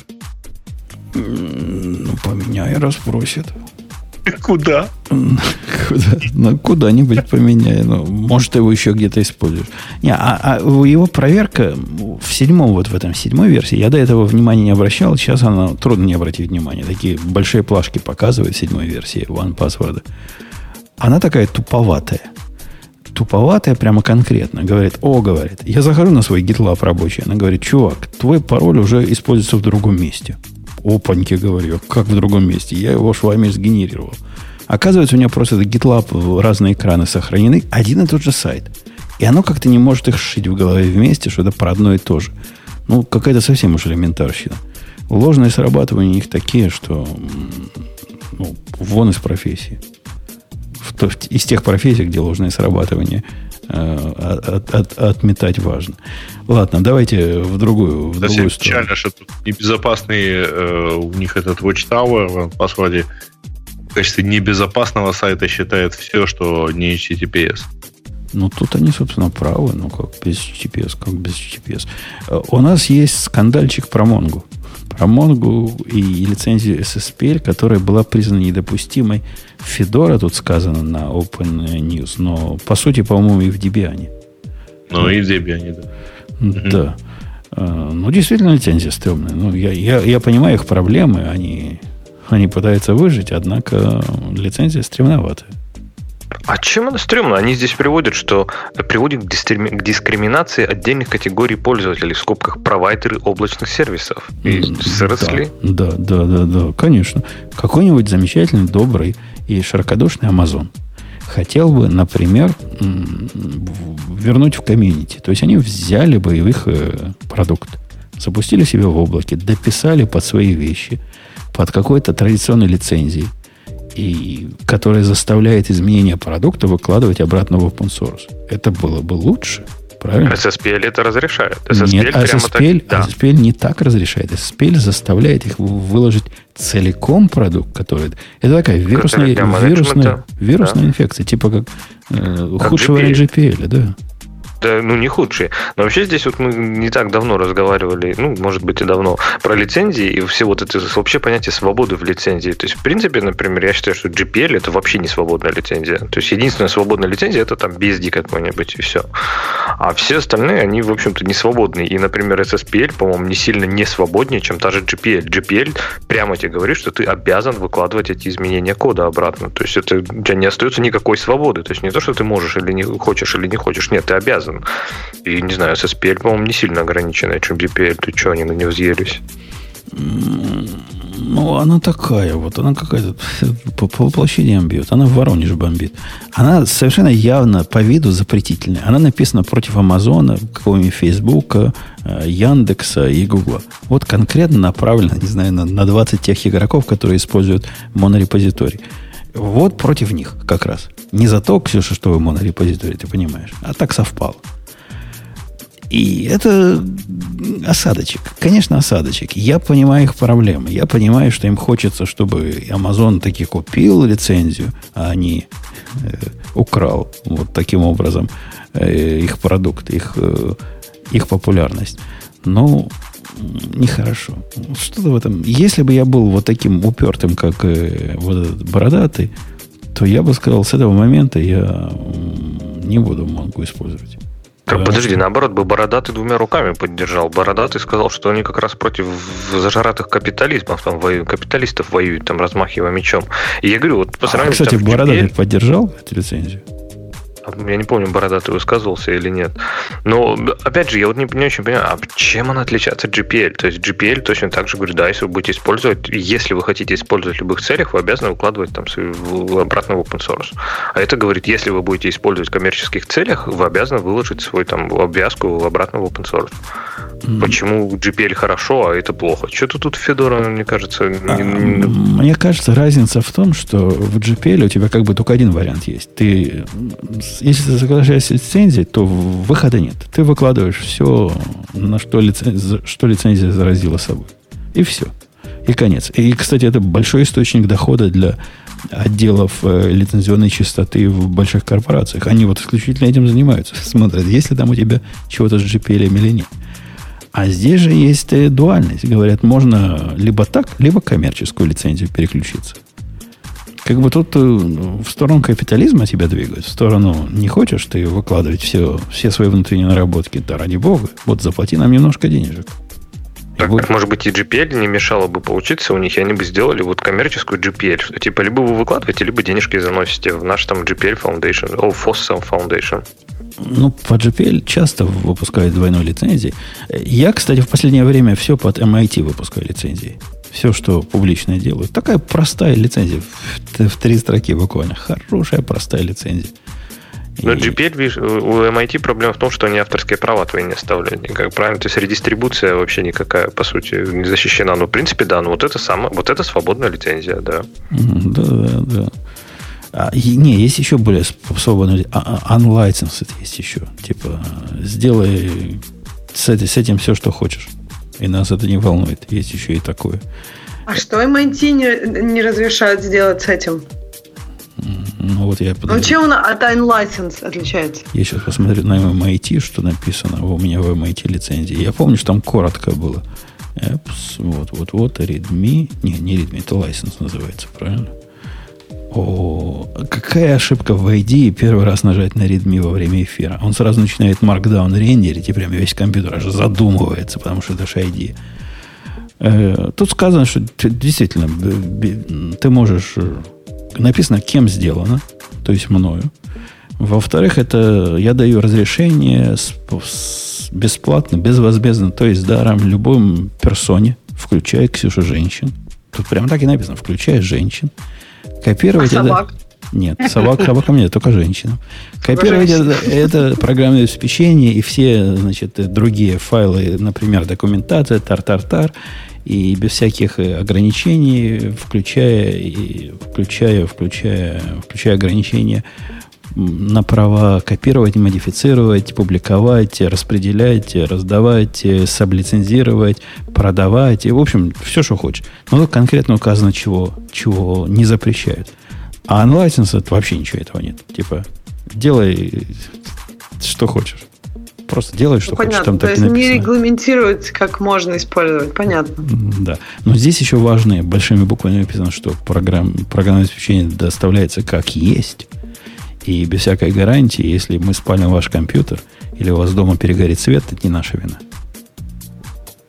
Так что не, не, она такая немножко защитная, в отличие от... Э, ну, я думаю, а Wine License будет ваша вина? Я а, думаю, а License ты вообще, та, там ты вообще как на дороге нашел. Да, ну, формально же ты свою ответственность там не заявляешь, значит, может быть, соглашаешься значит, сразу на оферту? Да, может и быть.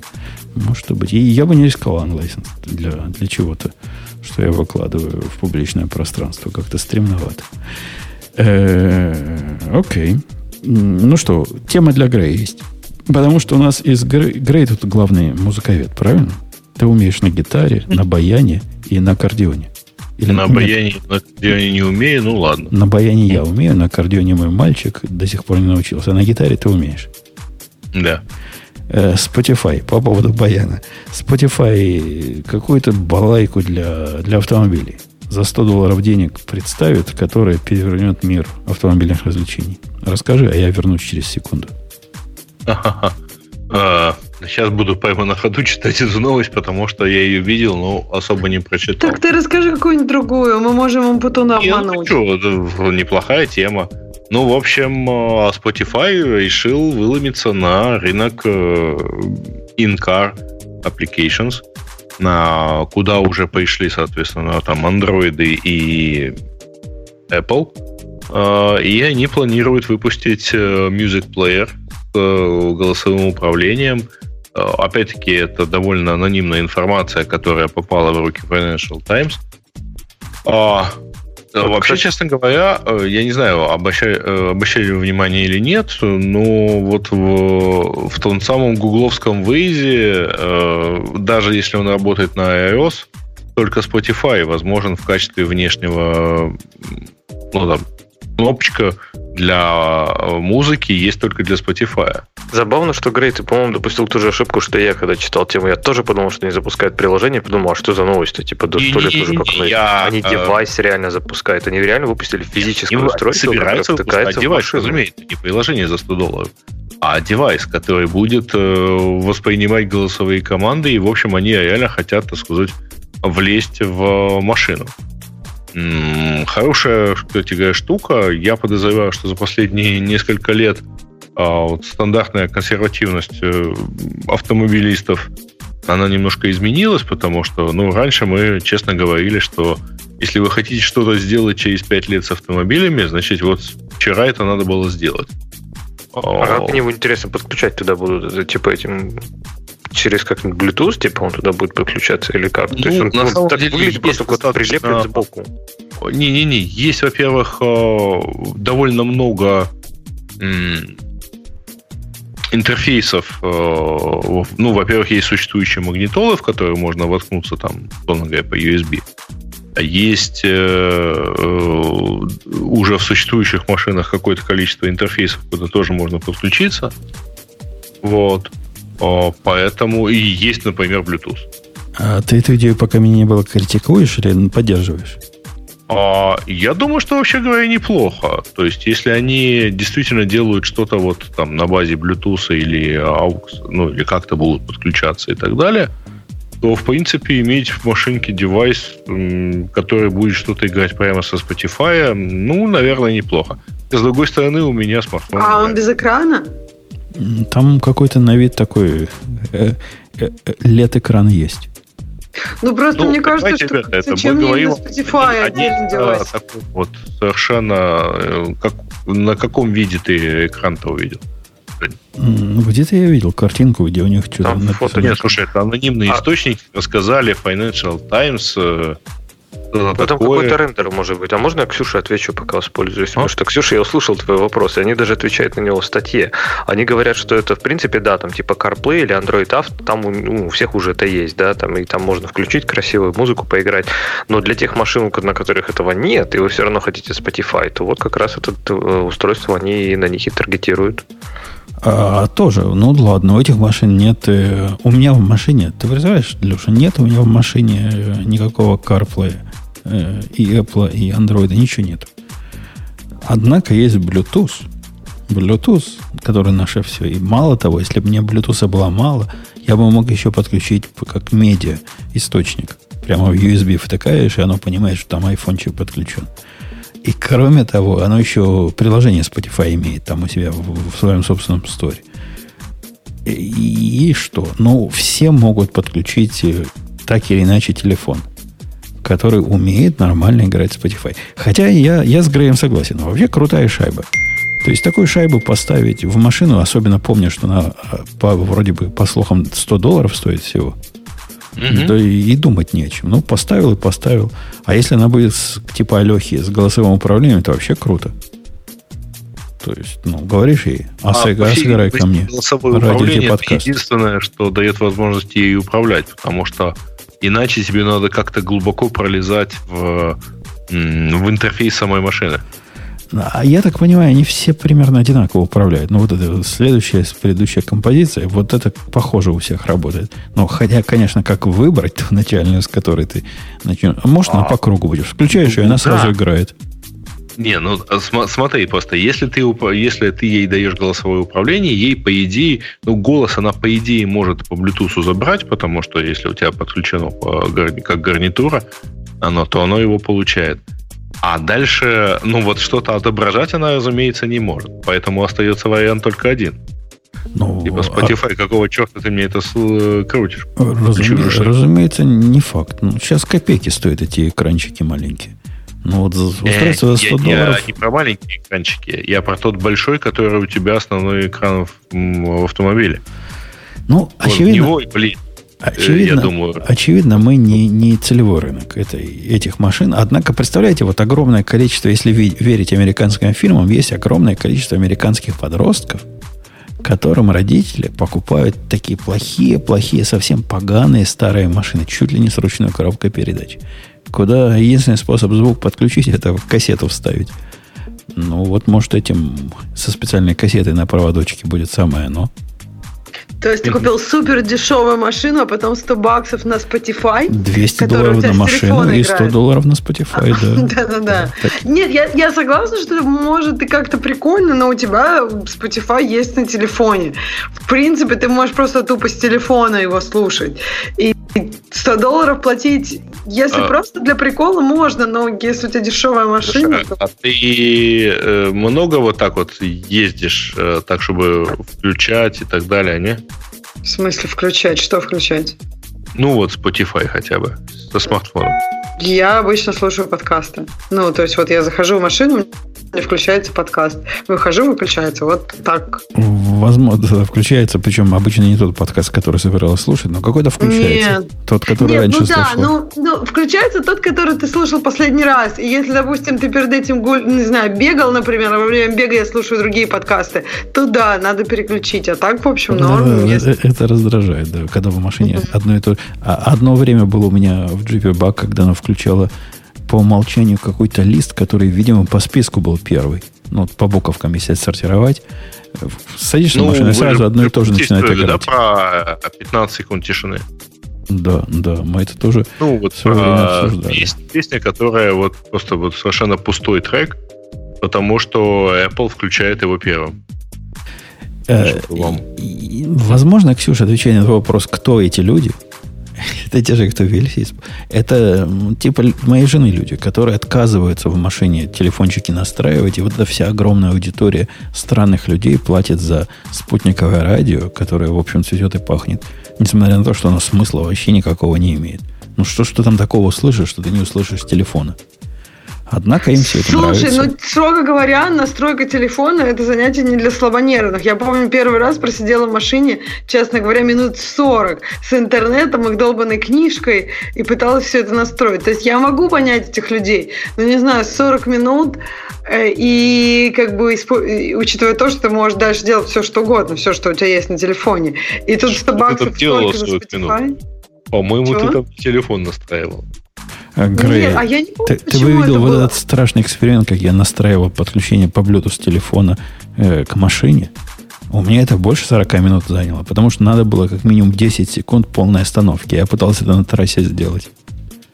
Представляешь, как это ну, сложно? Только, знаю, только у меня подключение все. нового телефона к э, к машине занимает, ну, я не знаю, ну, секунд 15. Когда машина Подожди, стоит, нет, конечно. Когда нового телефона легко, на самом деле. То есть, это у меня первый раз заняло, потому что там как-то долго было непонятно, там нужно было что-то говорить. Еще, да, нужно было... Может, они машину не хотели, чтобы я записала имя. Нет, они хотели, чтобы э, имя для этого телефона было записано. Я до сих пор не понимаю эту бредятину. Ну, общем... самый, дикий, самый дикий experience был с Хаммером. У Хаммера ручного управления, добавления Bluetooth девайсов не было, а было только голосовое, которое работало так плохо. Просто вообще кошмар. Поначалу я решил, что это я по-английски не умею так говорить, чтобы оно понимало. Позагонял туда всех своих нативных знакомых. Никто, никто не может ему сказать так, чтобы он понял. Вот это был действительно жесть.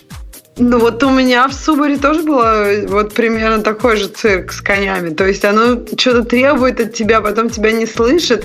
Но на самом деле, когда второй раз ты делаешь, по-моему, там уже легче. По-моему, там как-то уже по более легкому пути. По-моему, именно первый парить как-то сложно, дальше уже легко. Сейчас это вообще, то есть когда я меняла телефон, это вообще, я не помню, не заняло особого времени. У меня это вообще кнопочками сейчас на экране делается. Самое главное, что оно пытается безопасность движения сохранять, и это достает. Невозможно на ходу это сделать. Это противно. Хотелось бы на ходу. Я честно тыкаю, что я пассажир и еду дальше. Так не, а ну, я не ну, да, нельзя, по-моему, у меня тоже так. Не, не, такая есть, там такая штука, новый. я пассажир? Не, у нас в Ксюша ну, вот машина в такого нет. есть такая штука, в, в Apple, кстати, тоже, если пытаешься не, не, в Waze есть, но когда ты пытаешься спариться с машиной, она безопасная современная машина, и тебе не дают париться, пока она едет. По-моему, да. Она считает, что даже если ты пассажир, ты так отвлечешь водителя. Ну, там же надо на кнопки жать, которые могут быть, не знаю, на руле. И вот она и требует от тебя полного внимания. держаться за руль, да, пока ты водишь, может? А это вопросы не к нам, не к нам, Грей, не к нам, не к нам. Э, Леша, твоя, твой черед или Ксюша, твой черед? Кто, кто из вас черед возьмет на себя? Или мой черед? Ты у меня украл тему твой, с, да? с SPL, да, так что... Я у тебя украл. Я. Как я мог? Я ее, я ее, думаю, в кармашку положил, думаю, сейчас вот когда ты скажешь, а выбирайте мы. Я такой, а вот, пожалуйста. А ты ее взял и выбрал. Можно обсудить Картану. Бобок про нее писал, то есть это может быть тема Бобука. Я, я, в общем, не очень понял, в чем цимис. Ну, Картана, да, теперь не самостоятельный ну, конкурент. Они, э, новость, собственно, заключается в том, что они ее отрывают от кнопки по, от э, строки поиска. То есть это не дефолтный поиск, условно говоря. Они Картану уносят э, условную там, она, она, конечно, с, а, это вторая часть новости, что она должна работать там с Alexa и с Google Assistant. Но вообще первая, первая часть заключается в том, что они разделяют теперь Картану и э, поиск в Windows. И это как бы, ну вот, сильная разница. И, и, а в чем, собственно, ну, смысл? То есть, какой, про первую новость, ладно, то, что она должна быть, не должна быть в поиске, это вопрос дискуссионный, бог с ним, оставим. А вот то, что они теперь работают как второй эшелон для Алехи э, или Google Assistant, это вообще что означает на практике? Скиллом для Алекса они будут теперь. Э, Просто еще одним, с который ставится из этого. Из То есть они сказали, что наша сама по себе картана недостаточно кучерява, чтобы ее ставили прямо на, на устройство. А надо, значит, под гипервизором работать под По ощущениям, по ощущениям складывается то, такое вот впечатление, что они пытаются его аккуратно выпилить как такой системный компонент Windows, чтобы можно было в любой момент закопать. И как бы они ее вроде как и не убивают, она останется, да, ее, если хочешь, можешь использовать там на Алексе. Хотя тоже странно, вот я как, ну, как пользователь Алексы представлю, у тебя уже есть голосовой помощник, то есть чем Картана так лучше, чем Алекса, что вот ты именно принципиально Картану захочешь там использовать. Ты говоришь, Мне кажется, цель Леха, просто спроси, убрать спроси Картану, чтобы она спросила Google, э, где, где, где мои деньги. Будет Тому она спросила Алису. То есть они все соберутся в пятером и обсудят, где твои деньги. Будет, будет сложно, да, будет сложно. Ну, да, я, я с Лешей согласен. Похоже на какой-то факт, э, на какое-то убийство де-факто. Ну, действительно, они типа де еще живы, как-то есть продукт. Видимо, команду не всю по домам разогнали. А по сути, по сути, издевательство. Не, ну это и есть на самом деле убийство продукта, потому что понятно, что когда они оторвут картану от э, строки поиска в Windows 10, э, они сильно сузят э, использование этой самой картаны.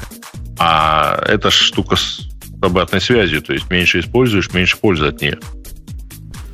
Потому что, да, вот. наверное, те кто, те, кто не пользовался Windows 10, они не представляют, какой там уровень интеграции. То есть это не, не как там на macOS последний, когда у тебя есть кнопочка Siri, и про нее можно забыть. А там реально вот любой поиск, когда ты вбиваешь, по умолчанию используется Картана. То есть это она, она везде там, в общем-то. Ну, по крайней мере, была в ранних сборках, не знаю, как сейчас. И они Подожди, вот а что это значит? Вот я вбила что-то в поиске, я не знаю, там, пицца рядом со мной. И что Картана? Как она? Она тебе, она тебе скажет, там, типа, вот пиццу рядом с тобой покажет. В смысле, она там... будет голосом это все отвечать? Не-не, а ты, Картана же еще и текстовый интерфейс. С Картана можно прям печатать. Вот это, кстати, круто они придумали, что Картане можно, например, даже просто с телефона печатать. Вот, но вообще они просто, да, интегрируют, ты можешь прям в строке поиска Windows, там, не знаю, ввести, например, э, C++, и он тебе там даст, не знаю, Картана тебе даст ссылки на книжки с Амазона по C++, там, ты, твои файлы C++ на локальном диске, твои фотки с C++ и так далее. То есть тут такие вещи. Ну, то есть она там интегрирована на уровне системы.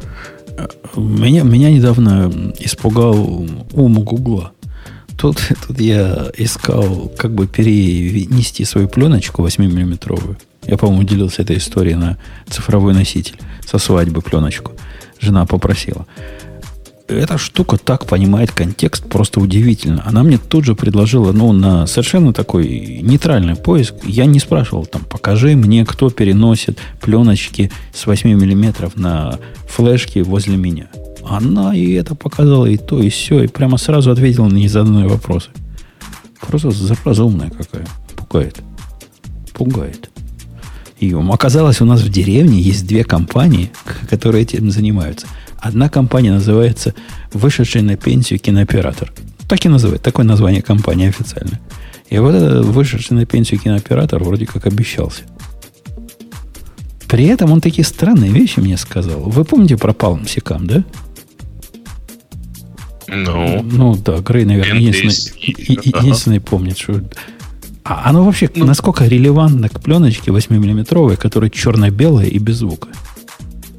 Никак не релевантно. Кроме... По-моему, тоже никак не релевантно. Вообще ни разу, потому что то кино, а это телевидение. Ну вот он как-то как утверждает, что за это будет 20 долларов больше. За что? За то, что пленочка вот такая неправильная, не американская. А, а у тебя перфорация какая там? Дядька, ты, ты помнишь, когда я женился? Я помню, какая там перфорация была. Ну-ка, дырочки, а квадратники. Когда женился? Ну-ка, скажи. Квадратники. Подожди, подожди, секунду. Это кинопленка? Ну да. Кинопленка 8-миллиметровая. Точно. 8-миллиметровая. Да. А перфорация обычная или супер? Ты, ты сейчас с кем дядя разговариваешь? Я не знаю. Я Квадратики такие. Я вот прямо вот в лоб, потому что обычной уже не было. Была пленка только супер, а у меня была в руках камера с обычной перфорацией. И я не, так и не смог поснимать. Я не знаю, было ли в 88 году вообще разделение на супер там и не супер. На самом деле. Ну, дырочки какие-то там сбоку точно есть. Ну да, да. Да.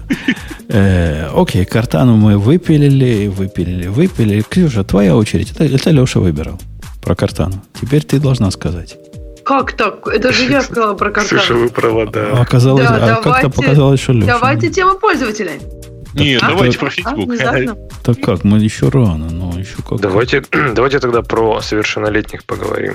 Давайте, давайте. Хотел сказать, что когда мы подкаст начинали, Википедии еще и не было. Но нет, это было бы неправда. Была, была, была, была, была. 8, 18 да. лет назад Википедия, кстати, 18 лет назад IntelliJ ID. Это тоже стукнуло, по-моему. Они вместе. А, совпадение. Ну, если взять, если еще неделю назад э, отмотать, то как раз э, моему основному домену 18 лет. Вот, и вот у него домен 18 лет. Ага. А у меня... Ну, когда... сайту на 4 месяца больше. 94. В 96-м году Потонком, по-моему, появился. То есть у меня больше игры, чем у тебя. Ну, извините. А толку-то? Ну, так помог имя девочки выбрать. Ты говоришь, толку. Он уже сработал. Э, давайте, вперед. Тебя девочку зовут umputun.com? Нет, у меня голосованием имя девочки выбирали в свое время. Да, на твоем сайте? Прямо на сайте. Ну, там сайт был, форумный движок, который я под себя там под, подкрутил, и получился типа такой пре-твиттер, пре-фейсбук сайт. Где Подожди, люди сколько раз голосовала твоя жена на этом сайте? Не, она, ну, наверняка, навер, она, наверняка у нее были свои предпочтения. Она модерировала. Она в больничке в это время лежала, где вот этих детей рожают. Это я в последний момент запустил, типа. Голосование. А сколько там человек, сколько народу проголосовало, кстати, какая-то? Ну, тут давно, давно было, на 17 лет назад. Ну, в смысле, больше, чем, больше, чем один. Да, да, да. Там был серьезный сайт, прямо, не знаю, 5 может 10, может 20. Нет, там были прямо голоса, варианты были. Я их считал, выбирал. По-моему, имя победило с перевесом то ли в 20 голосов, что-то такое. То есть там было больше 20. Точно, раз на 20 голосов победил. Э, 18 лет Википедии, собственно, в этом тема. Да, Леша, Ксюша, кто из вас подкинул ее? Давайте, заводите балалайку. Я подкинул, ну а что сказать-то? Вот в Википедии исполнилось 18 лет, и она, по-моему, по-прежнему, не, ну, наверное, сложно говорить про как прибыльность сказать, какую-то. Они все еще ходят с протянутой рукой, если вы заметили, выпрашивают деньги. Но, тем не менее, очень здорово, что такой ресурс, как Википедия, существует. Немножко действительно пугает, там вот на Хабре комментарии, в принципе, к этому тоже склоняет, что он сейчас становится самым главным авторитетным источником информации. И это, конечно, не очень здорово, потому что он все-таки ну, редактируемый пользователями, и надо про это не забывать никогда. Вот. Но вообще, мне кажется, Википедия стала таким символом э, сосредоточения человеческого знания в одном месте, и это прям вот круто. То есть это вот, мне кажется, такой немножко утопический, идеалистический интернет, который видели люди прошлого, что вот у нас будут все знания на кончиках пальцев доступны, там и все вот это вот. Э, а, и не только порно будет, да, а будет действительно вот это вот единение человечества в всеобщем счастье и э, разделенное знание на всех. В общем, поздравляем Википедию. Википедия крутой продукт. А и один из плюсов Википедии то, что она положила начало целому ряду вот таких вторичных педий. Там в разных областях области есть свои педии. И они полезны. То есть в Википедии что-нибудь про, про мою профессиональную область там трудно найти вменяемое.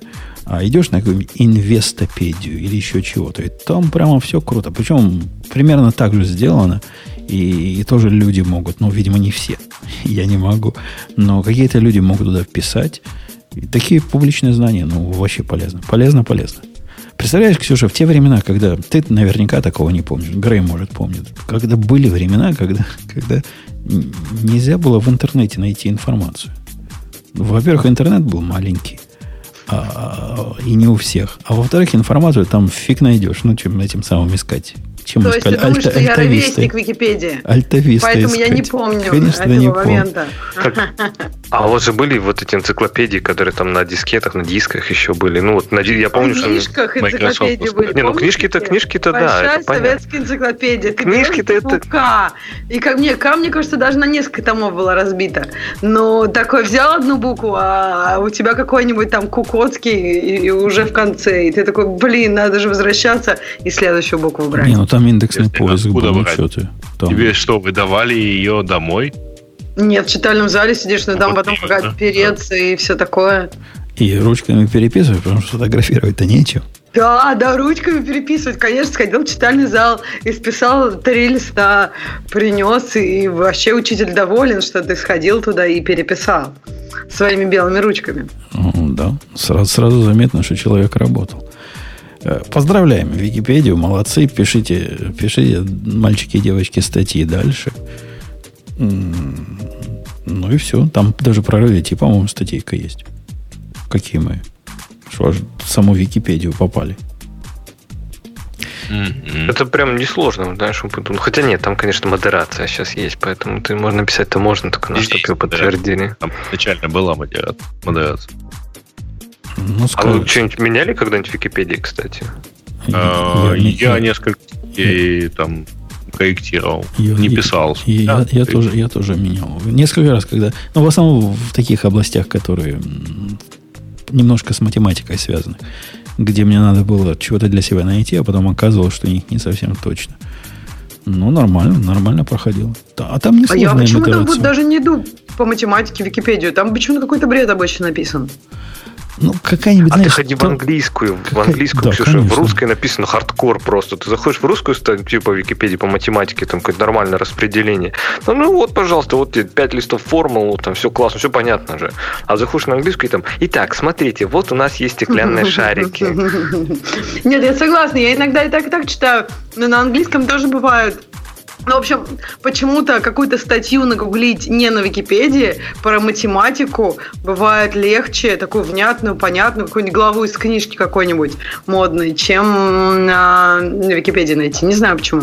Потому что, мне кажется, Википедия очень хороша по каким-то более общим вопросам. А вот когда какие-то, ну, когда мы ходим на Википедию про математику, скорее всего, мы хотим чего-то более детального, что мы там забыли, например, или не знали. И Википедия скорее по верхам будет в этом смысле. Ну, не скажи. Я не знаю, как в своей работе, а в моей работе глубокая математика не нужна. Я ведь не профессор математики. А вот на таком уровне, чтобы вспомнить, что когда-то знал, прямо самое место. Практически как какой-нибудь справочник Бернштейна. Заходишь туда, опаньки, вот оно нашло все. А, я помню, понял, понял. Делали такое в институте. Да, я помню, помню. Так что да, хорошее дело. А денег кто-нибудь за заплатил в Википедии? Я один раз за все время заплатил. Мне, я тоже платила всего быть. один раз. Я вот тоже думаю, надо еще заплатить. А то там такие грустные глаза. И они еще особые сообщения посылают, если ты уже платил. Они такие, вот вы уже платили. Тогда, тогда, если вы заплатили платите столько же, то будет вообще хорошо, если еще больше. Ну, то есть... И они немножко же такие пассивно-агрессивные сообщения, это правильно? Они такие, все, типа, я, это последнее сообщение, я больше так не могу. И ты такой думаешь, господи, что случилось? Откроешь, он такой, вы уже платили и больше не хотите платить. Вы понимаете, сколько нам стоит содержать Википедию? И они реально заставляют чувствовать меня неудобно, как бы. Я не хочу платить при таких Слушай, ну, это стандартная практика любых благотворителей. Ну, то есть... А мне, а мне пришло, про благотворителя, пришло такое, такое стрёмное письмо от полиции нашей местной. Они сначала позвонили, говорят, сэр, говорят, не хотите ли вы поддержать э, ваше, значит, графство полицейских, типа, хорошее дело? Я говорю, да что нет, я вас каждый год поддерживаю, давайте я сейчас дам денег. Они говорят, ладно, мы пришлем вам конверт. Прислали конверт. Конверт мне, как недобитому либертарианцу, просто вызывает э, дрожь и ужас. Тут такие квадратики, в которых вот ты берешь своего ребенка, и он туда отпечаток пальцев втыкает. А кроме того, хорошо бы еще ДНК-примеры своего ребенка приложить туда. Это все, оказывается, я подписался платить за программу э, идентификации детей. Какой-то какой-то стрём, какой-то большой брат совсем. То есть хотят все про детей, про наших знать. Подожди, зачем? То, то, то, то есть э, туда отпечаток пальца своего ребенка? Зачем? Это для того, чтобы у них цель, типа, всех детей переписать, и если какой-то потеряется, будут знать. Ну, как собакам вешают вот эти на, на шею такие таблички. Mm-hmm. Вот это детям так. Ну, надо сразу GPS-трекеры у них втыкать и все дела. Как в собачек. Ну что, пусть идут дальше.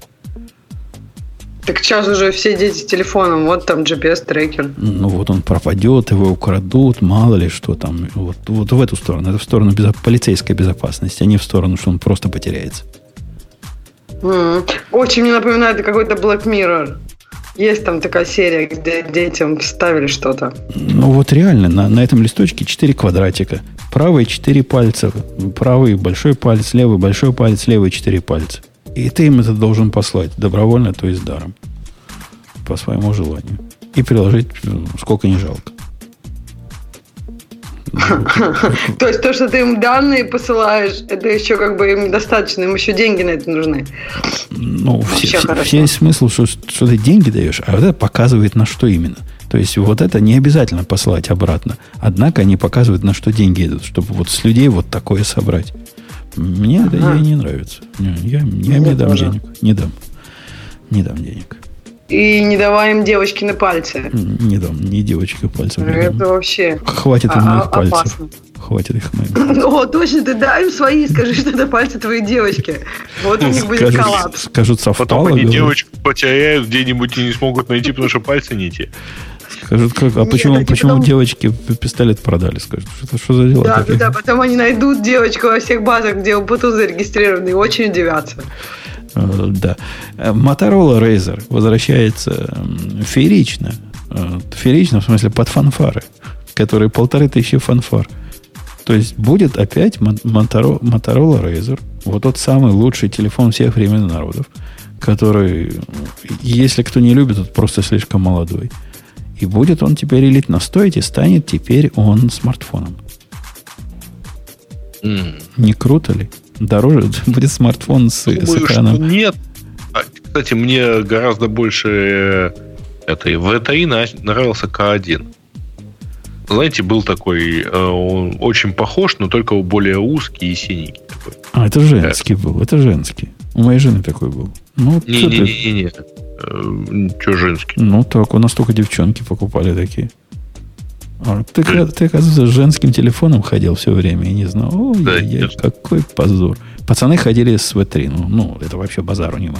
Даже Леша подтвердит. Хотя он слишком молодой, чтобы помнить, что такое. Я, у меня никогда не было в 3 вот в чем дело. То есть, я был ну, в У всех была, а у меня не было. И у меня психологическая травма с тех пор. Но вот теперь ты можешь ее побороть. Полторы тысячи американских президентов, и, и он твой. А, у меня был какой-то другой Моторола, который был самый простой, и мы его назвали «Зеленоглазый друг» потому что он был такой зелененький. Ну, то есть из него зеленая подсветка у него была. Я не помню, это тоже была Моторола, но вот да, он был прекрасен. Вот такой бы сделали смартфоном, это да, я бы прослезилась. А вот этот смартфон, в чем он смарт? Ты, ты наверняка, Грей, читал про это. Там, там что? Что умного? Андроид внутри засунут? Ну, я думаю, да. Ну, на самом деле у, а, а, у них же был э, довольно большой по количеству моделей Razer, которые они делали, когда это был еще Droid. Так, а, а вы кстати, думаете... Я был довольно тонкий. У меня, у меня Motorola Droid Razer как-то приняли за нож на просветке в аэропорту. Попросили достать нож.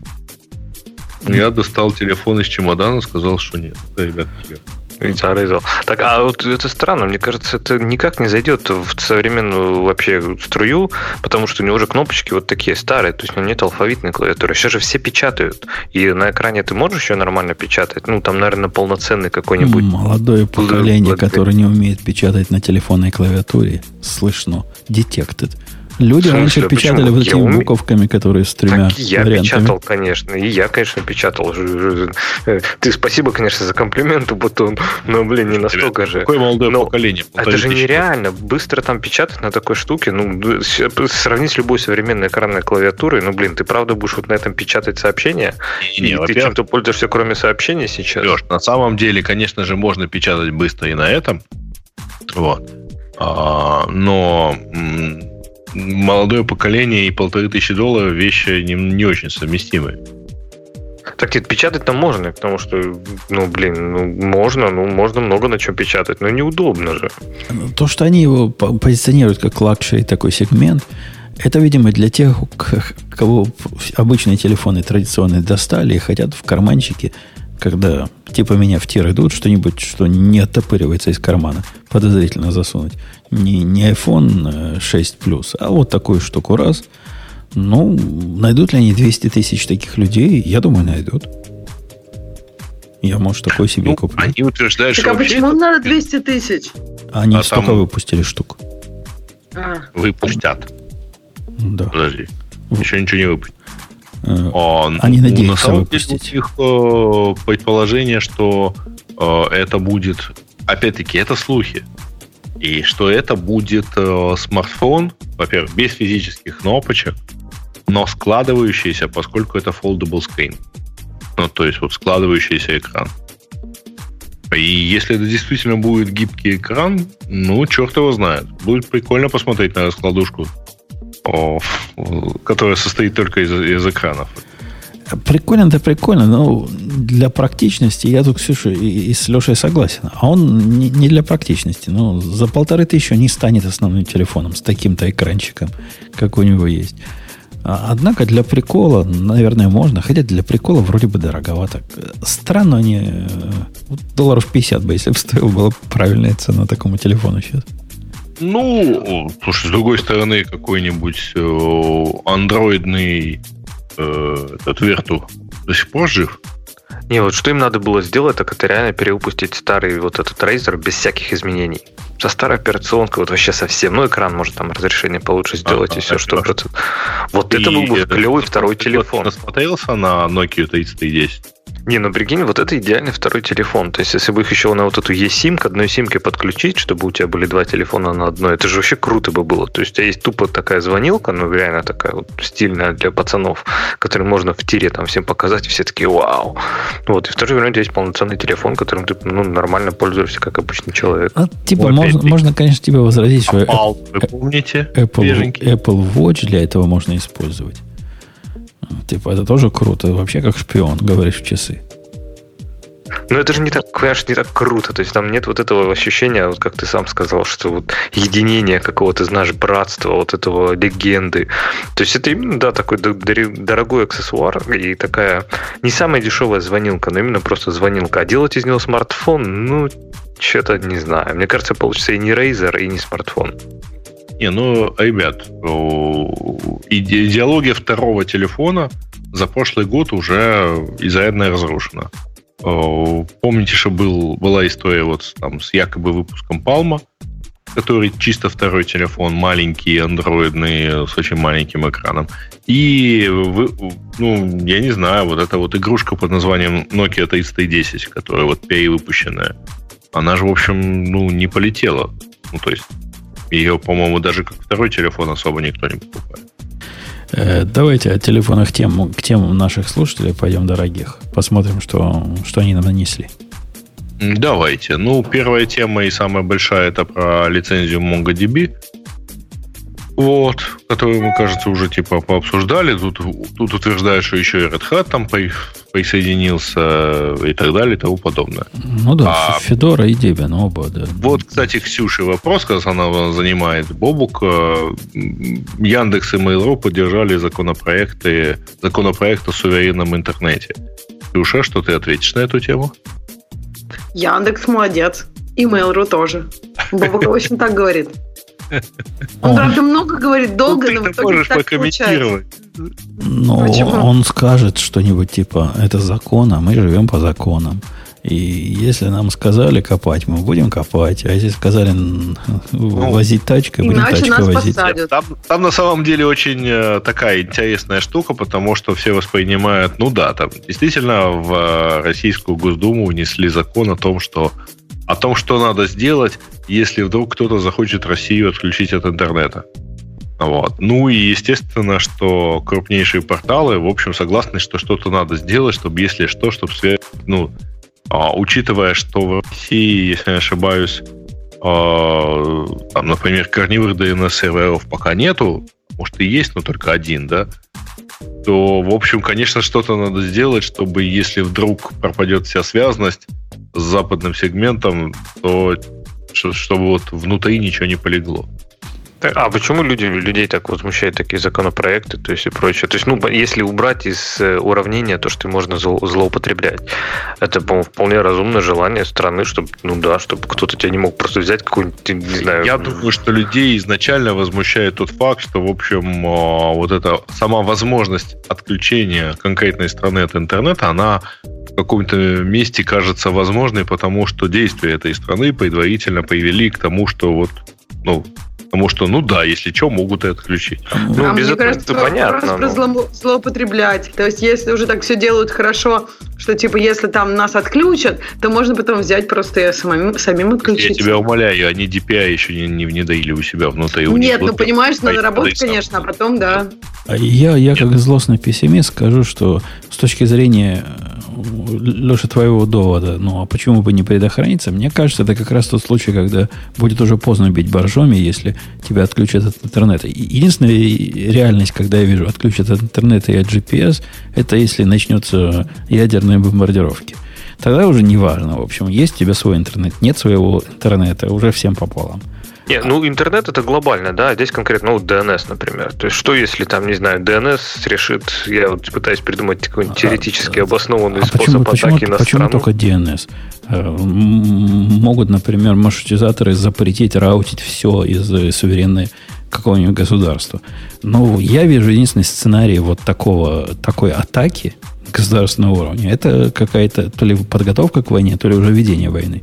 Не, не, Жень, э, давай не так милитари- э, милитаристически, но на самом деле, если у тебя раутеры просто запретят какие-то маршруты там из России в, там, в Германию, ну, у тебя будут недоступны немецкие сайты России. Но если при этом у тебя все DNS-сервера отказу э, Да корневые, нет, ты, вот ты не представляешь, как 13. раутинг, раутинг не так работает. Если запретить какой-нибудь э, выход через Германию, у тебя не только германские сервера не будут работать, Я половина русских говорю, я не будет работать. Если в, на Десиксе взять и, условно говоря, там, топором перерубить всю оптику, ведущую в России, то будет недоступно, мягко говоря, там, ну, три четверти западного трафика. Да и половина местного. Не только западного. Э, Не факт. Ну, попробуйте Не факт. перерубить. Но при этом, если э, вдруг взять и отрубить э, там, все запросы из России к э, корневым DNS, которых, опять-таки, по-моему, все-таки один есть в России, но, но не факт, я не помню точно. А, то, конечно, там это все сильно пострадает, потому что без DNS ты жить в принципе не можешь. Вот нам в примере приводят, Значит, что отключали. Зимбабве и Конго от интернета. Ну, при любом отношении к России я могу сказать, что Россия это точно не Зимбабве и не Конго. Здесь, здесь нужны уже ковровые бомбардировки для отключения интернета. Так, так это не пойдет. Да по, нет, ладно, по слушай, поводу злоупотреблений, М9, М10 э, По- разбомбить и хватит. по поводу злоупотребления тоже понятно, откуда ноги растут, из чего люди волнуются. То есть он, Китай, наш любимый под боком, можно злоупотреблять по-разному. Если мы обеспечим свою целостность и независимость, то куда дальше пойдет, догадаться нетрудно. Если вы Да, пессимист То вы станете ведущей экономикой в мире. в, в своем собственном мире. При- То есть, тем не менее- Среди вас и Беларуси. Не-не, я к тому, что Китай же сейчас не, не в своем собственном мире уже одна из ведущих экономик. Да, но сейчас его как прижмут тарифами, наши как прижмут его, посмотрим, что с этим Китаем будет. Э, ладно, пошли дальше. Это, это не очень понятный да. документ, Без непонятно, примут его или нет. Мы слушатели, ну, пойдем дальше. 18 лет ID еще, оказывается, исполнилось. Мы упоминали, что 18 лет ID и... О, да. Подожди, подожди, подожди. Я, я опрос среди, слуш... среди, среди нас проведу. Э, Леша, ты сколько лет ID пользуешься? И помнишь ли ты, когда пользовался чем-то другим? Не, я не очень давно на самом деле пользуюсь. Я, наверное, не больше пяти точно пользуюсь идеей. А пользуюсь до этого, я же вообще много дотнетом занимался, чем только не пользовался. Ну, ты, ты из VS Code, да, всякого. Не из VS Code, v, как он Visual, назывался? Visual Studio. VS Code, VS Code, ты не ошибся, VS Code. Visual только еще, еще пасконного вот этого старого VS Code. Пасконного. Ну, конечно, мы все, мы все оттуда вышли, я тоже, я и Борландом до этого пользовался потом Visual, Visual и потом уже где-то потом, потом, потом уже в свой американский период я перешел на ID. А, а ты, Ксюша, или ты вообще до сих пор не пользуешься? У вас там Нет, я так эпизодически IDE пользуюсь, на самом деле. То есть я никогда ей так, ну, я же никогда не писала Java full time. А Поэтому... код, кстати, ты никогда, Ксюша, не трогала? Они же выпустили давно уже для этого. Да, для... код я трогала, наверное, в начале каждый major релиз, и я не знаю, там есть жопа с тем, что он очень запускается долго. Это же вообще жесть. Мне кажется, он даже... Хотя нет, идея тоже долго. Они все Короче, Xcode вообще принято. не так. То есть Xcode прям нормально запускается. И как-то это совсем по-другому. Я в основном все-таки в Xcode, наверное. И ID, ну, ID прикольно. А есть, что, в Xcode говорит... не бывает, что открываешь среднего размера проект, он 15 минут индексируется, нет? Так не, не делают его? 15 минут? Ну, если повезет. А Xcode зачем индекс? Он ничего не делает с этим кодом, правильно? Это просто текстовый редактор с подсветкой. Во-первых, вот ты сейчас наговариваешь. Xcode тоже индексирует, но мне кажется, Xcode, у них такой хак. Если там больше скольки-то минут, я думаю, больше 15 он просто упадет. Мне кажется, он не осилит. Идея молодец, что она как бы корпит, корпит, корпит, корпит, но все-таки будет результат. Xcode, если ты тебе сам злобный Буратин, не заставляешь меня 15 минут индексировать, то как бы никто это никогда не проверяет, потому что мы Apple, мы лучше знаем, что с такими проектами лучше не работать. Вот. Нет, Xcode делает, и да, он, наверное, меньше индексирует. То есть я думаю, э, я не думаю, что это какая-то магия, что Xcode такой эффективный. Я думаю, я согласна с Лешей, что он меньше делает. Э, интересно посмотреть вот действительно на статистику. Что же он делает 15 минут? Ну вот бенчмарки их едят трейсы, они наверняка ведь делают. И наверняка решили, что быстрее не сделать. Потому что ну, не, невозможно что на это забить, правильно? Однако с программистской точки зрения это прямо любопытно. Что же они там все это время делают? Мне даже интересно, что же у тебя в этом проекте, что он 15 минут индексирует? Нет, а мне кажется, что часть вещей просто можно сделать как бы не, вот, не за раз, а можно какие-то вещи сделать себе как программист, ну, чтобы сразу, а потом какие-то вещи доделать. То есть мне кажется, что вопрос, все, что они делают, все надо делать. Но я думаю, вопрос в как бы, у них есть момент, тоже, когда... у них ну, тоже есть, Ксюша, ленивая инициализация. Ты запускаешь его вот сразу, а он лениво, значит, сразу код показывает, не рассвеченный, вообще никакой, просто как э, в каком-нибудь, не знаю, ну, в, в Emacs по умолчанию. Нет, вот понимаешь, Опыту, ленивый бы... совсем неудобно. Например, мне кажется, можно было вот, чтобы они тебе там, не знаю, файлы, которые у тебя открыты, начинали бы, чтобы вот они сначала подсвечивались. То есть правильный ордеринг вещей, э, выделить то, что тебе надо сначала, то, что тебе надо потом, какой-то статистикой, машин-лернингом, как паттерны, как ты используешь файлы в ID, как ты используешь ID. И мне кажется, можно эти 15 минут амортизированно распределить. Я не думаю, что это невозможно. Просто, ну, я, наверное, я, когда, пис, я когда писал баги в свое время Go, GoGlang, к этому GoLand, вы помните наши, наши проблемы. Я тоже удивлялся. Я им говорил, ну, чуваки, я понимаю, вам надо полное знание кода для того, чтобы как-то как эффективно с ним работать. Однако то, как VS Code практически мгновенно позволяет делать хоть что-то с кодом, ну, позвольте мне вот это делать, что VS Code. И делайте все в бэкграунде. Ну, разве это не, не здоровая идея? Ну, был бы сразу на уровне VS Code, а потом бы улучшался. Через, пусть не через 10 минут, пусть через 20 минут он стал бы умным. Вот смотри, он потом, я тебе можно дам вот сейчас такой типичный ответ, который часто дают в комментариях в интернете, который вообще никак тебе не поможет. Но мне кажется, ты как-то не так держишь IntelliJ. Потому что, потому что реально вот полностью Spring Security, который не маленький проект, ты сам понимаешь, там на, на Gradle там все с полмиллиона там подпроектов и так далее, он индексируется полностью. У меня там даже не 15, там, не знаю, это 2-3 минуты это максимум, один раз, и все. И после этого он просто, ну, Никогда у меня ID так не делает 2-3 минуты. Во-первых, я держу сразу несколько проектов сбоку, у меня штук 5 открытых постоянно. Каждый с модулями и чем угодно, потому что они мне все нужны. Я переключаюсь постоянно между, на разных языках, в разных совершенно областях и разного размера. И вот э, вообще ну, не бывает такого, чтобы за две минуты даже один из них закончился. Да нет, такого не бывает.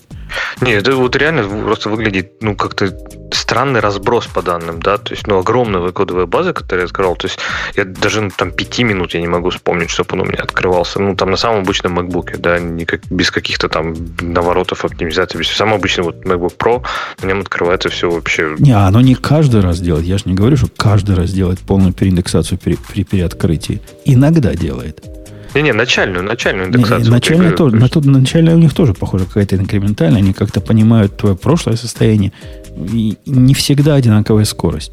Однако, если ты попробуешь сделать invalidate cache и restart, знаешь, у них там есть такая опция, ты увидишь вот это настоящее честное время, о котором я да, вот с этого, с этого, например, Spring Security у меня там около трех минут переиндексируется. Ну, как-то у тебя... Наверное, вот я говорю, странный, странный, гораздо, гораздо круче. Нет, вот я говорю, странный статистический разброс. То есть это, конечно, не делает чести, да, там, IntelliJ, но тем не менее.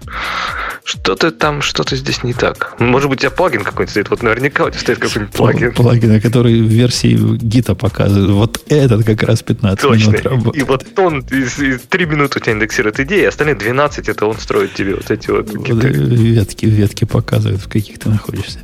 Окей, 18 лет поздравляем. Ну, хорошее дело, и переход с, с любых других сред на ID, это уже вопрос вообще не дискуссионный даже.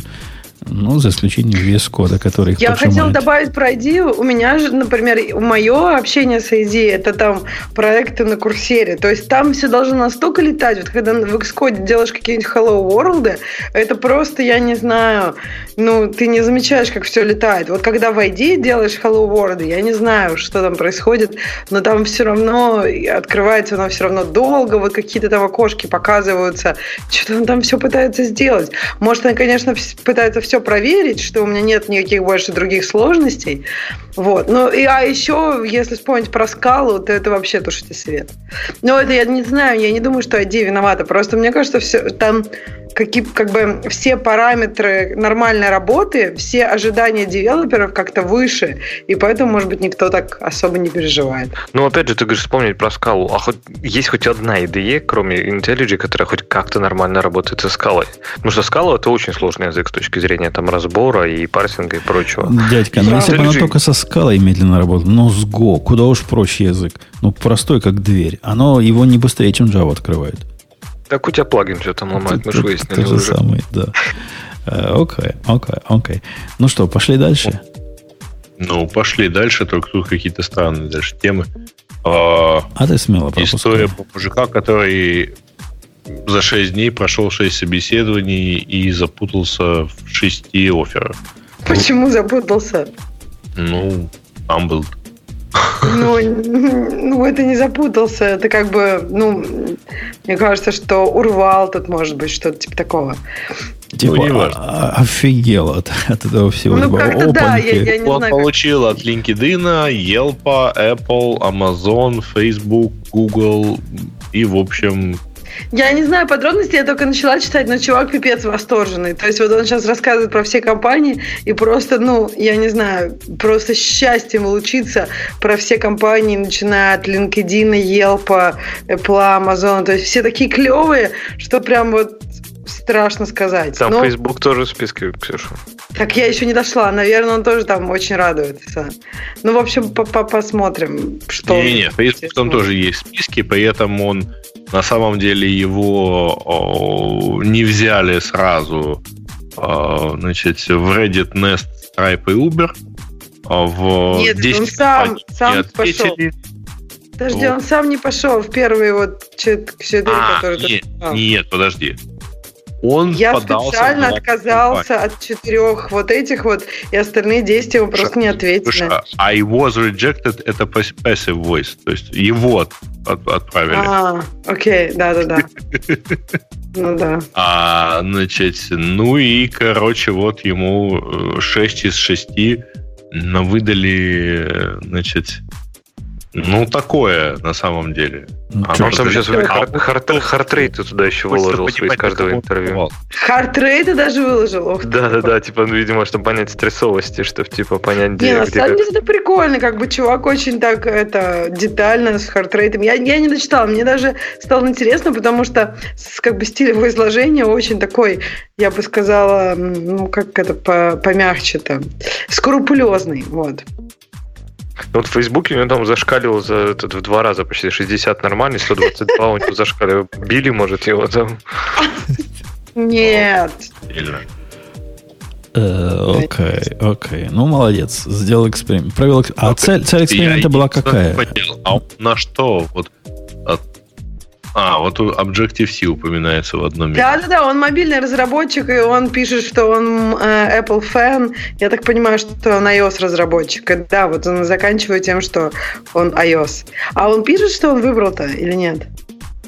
А, ну, это все было летом, поэтому куда он в итоге попал, Ну, уж Ну. наверняка уже куда-то попал. ну, должен был бы. Не, не пишет. Не вижу, пока не мере. Окей. Далее. А, да, ну такое. А, так, приложение на Go поймав гипервизой без ОС. Э, Женя, это к тебе, потому что Go все такое от ману. Ну, типа, про микрокернел речь идет.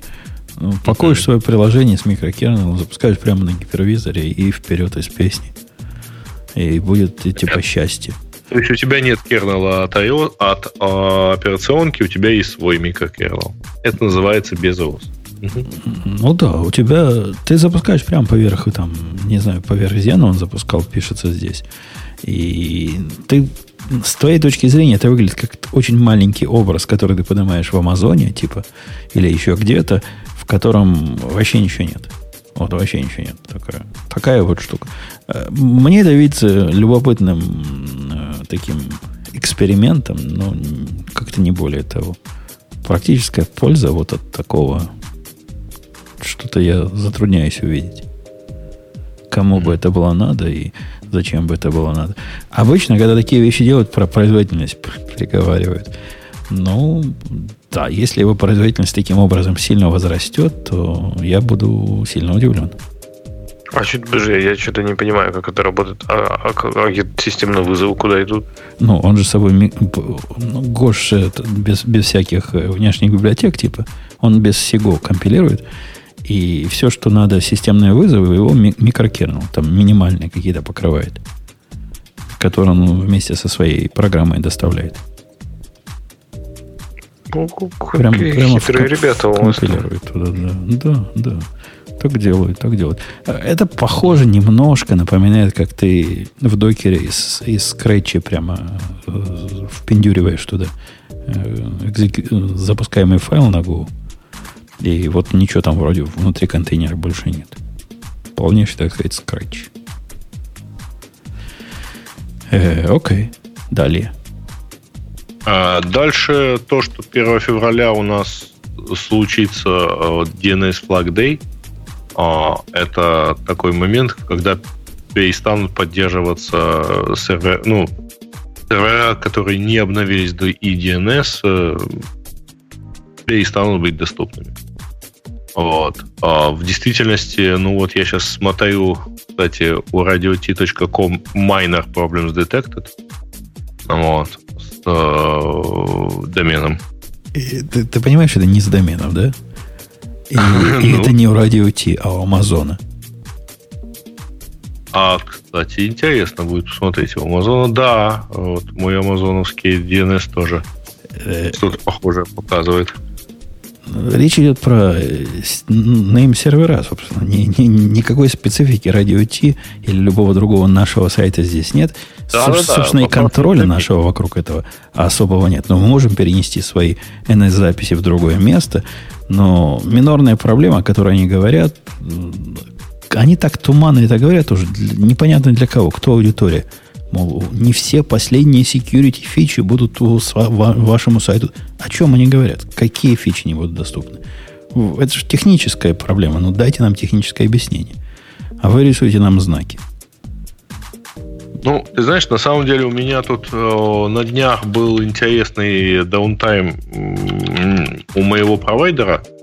А вот будет интересно. У него, правда, вот сейчас все окей, но в связи с тем, что у него случилась авария, а все, а собственный домен он хостит у себя внутри сети, ну, то есть DNS-зону держит, на, вот представляешь, у меня упало соединение к провайдеру, я через другого провайдера пытаюсь зайти на сайт посмотреть, а домен в принципе не разрулится нигде. Причем каким образом за 20 минут даунтайма все кэши вычистились вообще наглухо? Ну, у них короткие TTL, видимо. А? Короткие TTL, видимо, в их да, э, записях. но вот почему там короткие TTL? Почему Может, вообще... часто меняют, я не знаю. Ну, короче, у... я отдельно поблагодарил, я не раз, собственно, это делал, а, в таких случаях, а, вы знаете, да, что домен .ru, начиная там с конца 90-х, нельзя э, хостить, э, ну, не, нельзя держать DNS-зону на двух серверах в одной сети класса C. То есть это жесткое требование, которое у тебя просто NS-сервера не валидируются, тебе домен не дадут запарковать на такие, на такие name-сервера. И это просто прямо как-то хорошо, потому что в этом случае у тебя, по крайней мере, вполне вменяемые, ну, какая-то там availability домена случается. Э, и я не думаю, что будет вот такая проблема 1 февраля, что половина интернета ляжет. Мне это напоминает панику 2000 года. Ну, посмотрим. Может, я ошибаюсь. Не, ну, э, если что и ляжет, ляжет что-нибудь такое очень служебное на очень каких-нибудь древних вещах. Паниковать-то надо в преддверии 38-го, правильно? Да, да, да. или если вы посмотрите на код ремарка, в этом найдете, когда паниковать надо. Там есть концепция перманентного бана – он до 2200 года. Вот, mm. вот, вот, в 2200 год всех, кого забанил, всех, всех автоматически разбанит. Короче, а если у вас есть полотенце, то вообще don't panic. Э, а. К следующей теме пошли. Ты хочешь следующую тему? Потому что я тут не понимаю следующую тему. Какой-то инновационный телеметрический израильский датчик, который способен передать измеренные данные на расстоянии до 3 метров – Самое удивительное, что у чипа нет проводов батарейки, питается он за счет энергии, получаемой из воздуха. А, ерунда Мне почему-то рисуется какой-то картонный лист, на котором периодически пишутся данные. Ксюша, Такого тот, большого размера, чтобы на 3 метра видно было. Тот вопрос к некому Путуну задают. Расскажи, говорят, пожалуйста, и поэтому придется тебе ответить, потому что мы никто не знаем ответ на этот вопрос. За что ты не любишь условное выражение else? Ксюша, за что ты не любишь условное выражение else? Ответь. Ответь, товарищ. Ну, я так понимаю, что ты не любишь вот э, как бы ветвление, трудно понять, что происходит. Нет, ты, ты, ты я, я-то, а ты за что не любишь? Тот предполагает, что из-за некрасивости. Я, не люблю else. я вообще считаю, что какие-то религиозные нелюбви против там else или еще чего-то это очень... Я считаю, что это инструмент для своей задачи. Э, else может сделать ситуацию проще, а может сделать ее сложнее. Например, когда у тебя там else if, else if, else if, и такие спагетти, и вообще уже непонятно, что происходит. Вот такое надо нафиг рефакторить. Так всегда else к этому, так всегда else к этому приводит. Это исключение, когда он да. к этому не приводит. То есть есть ну, редкие я, случаи, когда... У меня там посчитали, говорят, а в проектах Умпутуна нашли. Сколько, сколько они нашли? И элсов. 123 элса нашли по mm-hmm. моему гитхабу. Оказалось, что большинство из них в файлах .js, .php, .sh. Но не важно. Да, да, да. Но не важно. Я, я у себя посчитал, там 7 else у меня в ремарке на 686, 868 ифов. Ну, ну вот я тебе говорю, бывают же, бывают. Вот если ну, бы ты там 7, 7 случаев было, да, на ну относительно что, большую я, я базовую... Говорю, что это тоже инструмент. Иногда вот просто, если бы не было этого else, тебе пришлось как-то там накручивать, и было бы сложнее. А бывает просто, вот, например, белое или черное. Вот и в такой ситуации можно сказать, if белое, и, и else как бы черное. Нельзя, нельзя сказать. Э, не далее, как сегодня с утра я, или вчера вечером, я один из PR request ов, который ко мне пришел, э, завернул, и именно потому, что там вот это было – там э, добрый человек пишет совершенно хороший кусок кода, который почти дописал, но у него там свой собственный tokenizer, и внутри tokenizer а было примерно такое. Там if, там чего-то такое, else, if, чего-то. А внутри первого if еще один if внутри есть. И потом от него идет else с if. И там внутри тоже if. Ну, вы представляете, это даже рассказать трудно. А вот ты смотришь на эту логику, я как человек, который ревьюить это должен, чтобы понять, у меня ум за разум заходит. Ну, нельзя, ну, не надо так делать. Он, справедливости ради, согласился все это зарефакторить с ранними реторнами и анонимными функциями. Все стало гораздо более читаемым. Почти никогда не нужен вам else, мальчики и девочки. А если вам нужен else, то надо смотреть в, в, в консерватории что-то менять. Почти всегда можно зарефакторить, что будет читаться лучше и без else. Леш, ты не согласен, чувствую. Ты как-то э, сердито молчишь. Не, я просто что-то так задумался, что пишу ли я Элси. Я как-то, честно, вот я никогда об этом не задумываюсь. То есть, конечно, мне не очень нравятся варианты, когда ты там делаешь, не знаю, наш if какой-нибудь, и там огромный if, а в конце одна строчка else. Или наоборот, когда if, там одна строчка if, а потом огромный кусок else. Там вот это да. А если, как Ксюша сказала, что у тебя действительно идет, там, не знаю, ты просто, ну, логически даже читаешь, если э, да, то верни, то сделай это, если нет, то сделай это.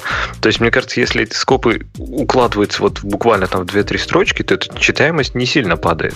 Э, я думаю, что у тебя, скорее всего, претензия больше, когда именно там какие-то огромные куски заложены, потому что они же еще двигают идентацию, да, они уходят на, на другой блок, и там тебе надо уже следить за вложенностью, вот это все, вот там жестко. А если это все у тебя в одной строчке, там в двух-трех строчках, то что бы, что да, вы, да, Даже если в одной строчке, я готов пожертвовать типа производительности, меня за это ругали. Вот если у меня есть, если переменная там где-то в окружении определена, то то, а если не определена, то это. Я всегда этому выберу вариант, когда я сначала какое-то умолчание при, присвою, а потом сделаю if. А как делать, если, ты, если тебе на предназначение надо такой тернарным, да, ты, вот надо, тебе надо не выйти из функции, да, то есть ты не можешь делать ранний return, а тебе надо дальше это значение использовать. Типа тернарный как ты используешь? Как? Можно тернар... Нет, тернарного оператора а нету, но можно анонимную функцию впендюрить, которая будет возвращать то либо то, а ты присвоишь значение это, и все. А из нее ранним выходом э, возвращать значение. Ну, вот тут я уже не знаю, что-то... Слушай, а не накручено ли это? Я, мне кажется, тернарный оператор это классно, а вот эта вот анонимная функция вместо else, то есть... Всегда, всегда предпочту. И вам того же советую. Подожди, а вот у меня вопрос про performance этой балалайки, нет? Про, perf... есть, про performance есть, есть конечно. Вот эти семь случаев, которые у меня есть, это связаны с performance ом. То есть, если тебе надо чего-то присвоить, которое дорого зазря присвоить, то тут надо, да, действительно подумать э, достаточно ли твоих эстетических предпочтений. А, то есть ты вот это вот всегда присваиваешь даже если это как бы и не надо присваивать? Да. Ой, ну я не знаю, мне кажется, да. это как-то опасненько, опасненько. Чуть-чуть опасненько. Это потому что бэкэнд тебе прощает. Ну потому что даже вот, понимаешь, допустим, сейчас пока оно недорого, а кто-то зафигачил еще что-нибудь, и там теперь это стало дорого, а ты все уже присвоил. И то есть какие-то side-эффекты такого плана меня обычно несколько ну, смущают. Ну подожди, Занька, с if ами таких будущих side-эффектов теоретически гораздо больше. Сейчас, Нет, сейчас ты в else, смотри, говоришь, сейчас э, одна строка, нулю, а, а завтра в else будет 55 строк инициализация с 75 объектов с 32 уровнями вложенности. Ну да, performance не пострадает. Читабельность. Readability пострадает. Слушай, ну, не, ну неужели люди прям вот такие, что вот такую балалайку делают? Просто есть, не знаю, мне кажется, что все-таки... Люди не относятся к Health вообще никак. Вот я часто замечал. То есть нет, вот Леша даже не смог ответить. Они не считают это проблемой. На мой взгляд, это почти, почти вредная конструкция. А мне кажется, что else сама не проблема. То есть то, о чем ты говоришь, это как бы ну, ситуация, которая создает проблемы везде. Если у тебя там, я не знаю, тысяча строк в какой-то одной штуке, что в else она, что просто функции, что еще где-то. Если у тебя какой-то поток сознания абсолютно не декомпозируемый, куда-то засунут, да неважно, даже если он не в else, это проблема. Я не вижу, как else тебе добавляет чего-то такого, что не было до этого проблемы. Else э, очень часто можно усл- увидеть цепочный else. Еще чаще можно увидеть цепочные else if. И все это не проблема, наверное, для кого-то. А, однако я считаю это безобразием полнейшим. То есть просто ты имеешь в виду, что э, ну как, я согласна, что цепочный и вообще спагетти код вот такого плана. Else это не, это, это не спагетти код, это вот это раздво, раздво, раздвоение. получается сильно. Это раздвоение процесса как бы чтения кода. Мне к чтению проблемы. Ты видишь, я готов перформансом пожертвовать каким-то минимальным, чтобы чтение упростить. Но чтение в момент ветвления всегда, ну, такой челлендж такой, всегда чревато боком. Во-первых, э, часто сдвигаются уровни. То есть там внутри первого ифа вполне могут быть еще какие-то ифы внутри, правильно? А внутри else, ну, стараются сильно не накручивать. И вот ты уже тут у тебя три уровня вложенности, тут у тебя один уровень вложенности. Э, когда размерчик его выходит за верх экрана, ты уже не понимаешь контекста, как это else к чему. А это, то есть мне надо продумать, так, значит, там был if, теперь else, а после этого else еще один if. Так, какое у меня сейчас состояние в этот момент? Это все абсолютно лишние мозговые усилия. Мне кажется, то, что ты объясняешь, то вот, ну, если люди так пишут, если люди не понимают, что, ну, как бы, я согласна, что это легко там, особенно если код растет вдруг внезапно, никогда не было его вот опять, эм, легко попасть в такую ловушку. Но мне кажется, что часто это все-таки потом рефакторится, ты какие-то там, не знаю, вещи одного уровня вынесешь в отдельную функцию, как-то это все упакуешь, заинкапсулируешь какие-то моменты. Просто то, что ты описываешь, я не думаю, что else... Это, в общем, мне кажется, это ситуация, как кухонный нож. Да, кухонным ножом можно вырезать глаз, но при этом вот я им режу яблоки и не режу никому глаза. То же самое с ифом. Не то, то есть не, можно, ну, да, какая-то ситуацию не то же собрать. Самое, но... очень, мне кажется, очень похоже. Вот как ты говорил, оружие твое как кухонный нож. Так вот и else. Это не, сам, не опасная сама по себе конструкция ни в каком виде. Если люди ее используют неправильно, ну... Никакие, в такой концепции, Ксюша, никакие конструкции не опасны. И можно пользоваться любыми граната, и, дел, и делай go, go, go куда угодно, и делай лейблы, и выходи в форуме по лейблам, и нормально. И главное правильно пользоваться. Я чувствую, кстати, Ксюша, что я тебя предаю сейчас и переметнусь на сторону противника, но что-то ты меня тут прям убедил. Я задумался, что в принципе... Ну, опять же, вот, наверное, фишка в том, что мы все подсознательно так пишем. То есть я никогда об этом не задумывался, но, конечно, ты стараешься не заворачивать огромные куски кода там в else, да, или там в if. То есть, ну, действительно, если нужно там что-то сложно сделать, то ты сделаешь там ранний выход, скорее всего. Но вот как, если э, думать об этом как таком сознательном усилии воли и избегать else, то, наверное, да, скорее всего, это сделает код чище, потому что я могу с трудом придумать, где бы наличие Элса сделало его более читаемым, чем его отсутствие. Что, можно сказать, ты меня затянул в свои сети своих с этих сторонников, противников Элса. В свою секту. Да-да, Ксюша, так перфо, пер, перфо, за, перформанс. виртуалками. Забросаем железом. Да, ну, конечно. Okay, что там в Амазоне зашел, был 11, стало 10. Ну что? Обсуждать накладные расходы, Ксюша, от э, отсутствия Элса но это примерно так же странно, как дискутировать разницу в ну, производительности Нет, раутеров и, и логер инфраструктур.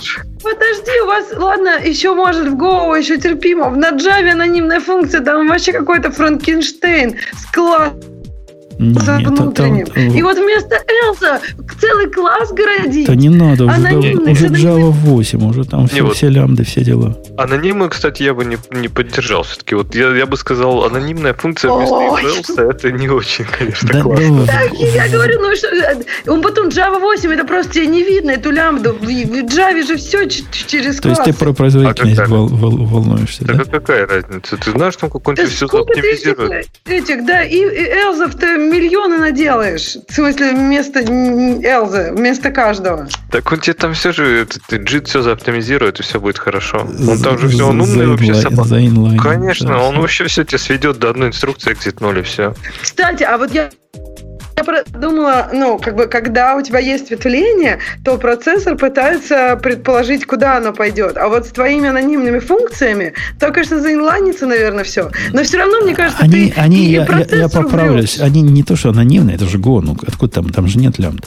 Я имел в виду функции локального скопа, то есть, где она тебе нужна, рядом ее описал выше, и, и вот и все. А есть... как оно будет спрацовано, заинлайнится или нет? Потому что если нет, у тебя получается как бы дырка тут, и просто не может как бы предкалькулировать тебе э, в будущее.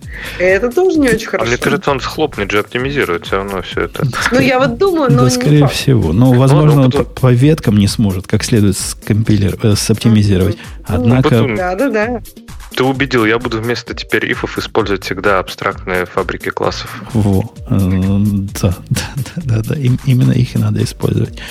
Э, окей, окей. Дети, не делайте так, не повторяйте за потом. Знаешь, как сам себе режиссер в детстве было такое, типа, не повторять. Мне кажется, тут тоже не повторять. Ну, а по-моему, наоборот, наоборот любой язык, любой язык, который вы используете, любой язык, любой язык используйте, предпочитаете читаемость кода вот этим мифическим выигрышем по производительности, который Ксюша не померить не может, не объяснить не может. Почему я объяснить не могу? То есть... Я вот у тебя, у тебя там, сколько ты сказал, у тебя строк кода и, и 7 только ифов. Я бы там наубирала этих твоих анонимных и локальных функций нафиг, и точно бы перформанс лучше стал. Да, глобально, это я наполовину шучу, глобально я согласна, если вас волнует только читаемость в данный момент, а читаемость это очень важный, важный аспект работы над кодом, то я, в принципе, считаю, что это нормальное решение, и ничего в этом такого ужасного нет. Другое дело, когда вы хотите какой-то кусок соптимизировать, можете обратить на это внимание. Э, окей. Окей. Так, ну что, будем того этого? Как со временем у нас? Времени у нас ого.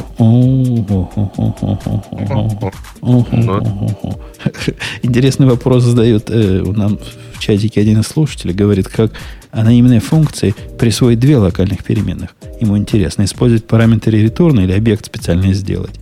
Это что, читаемость повысит? Да нет. Ну, а когда вы if-else делаете, вы как со скопами боретесь? Это такой вопрос провокационный. Вот точно так же боритесь со скопами и здесь.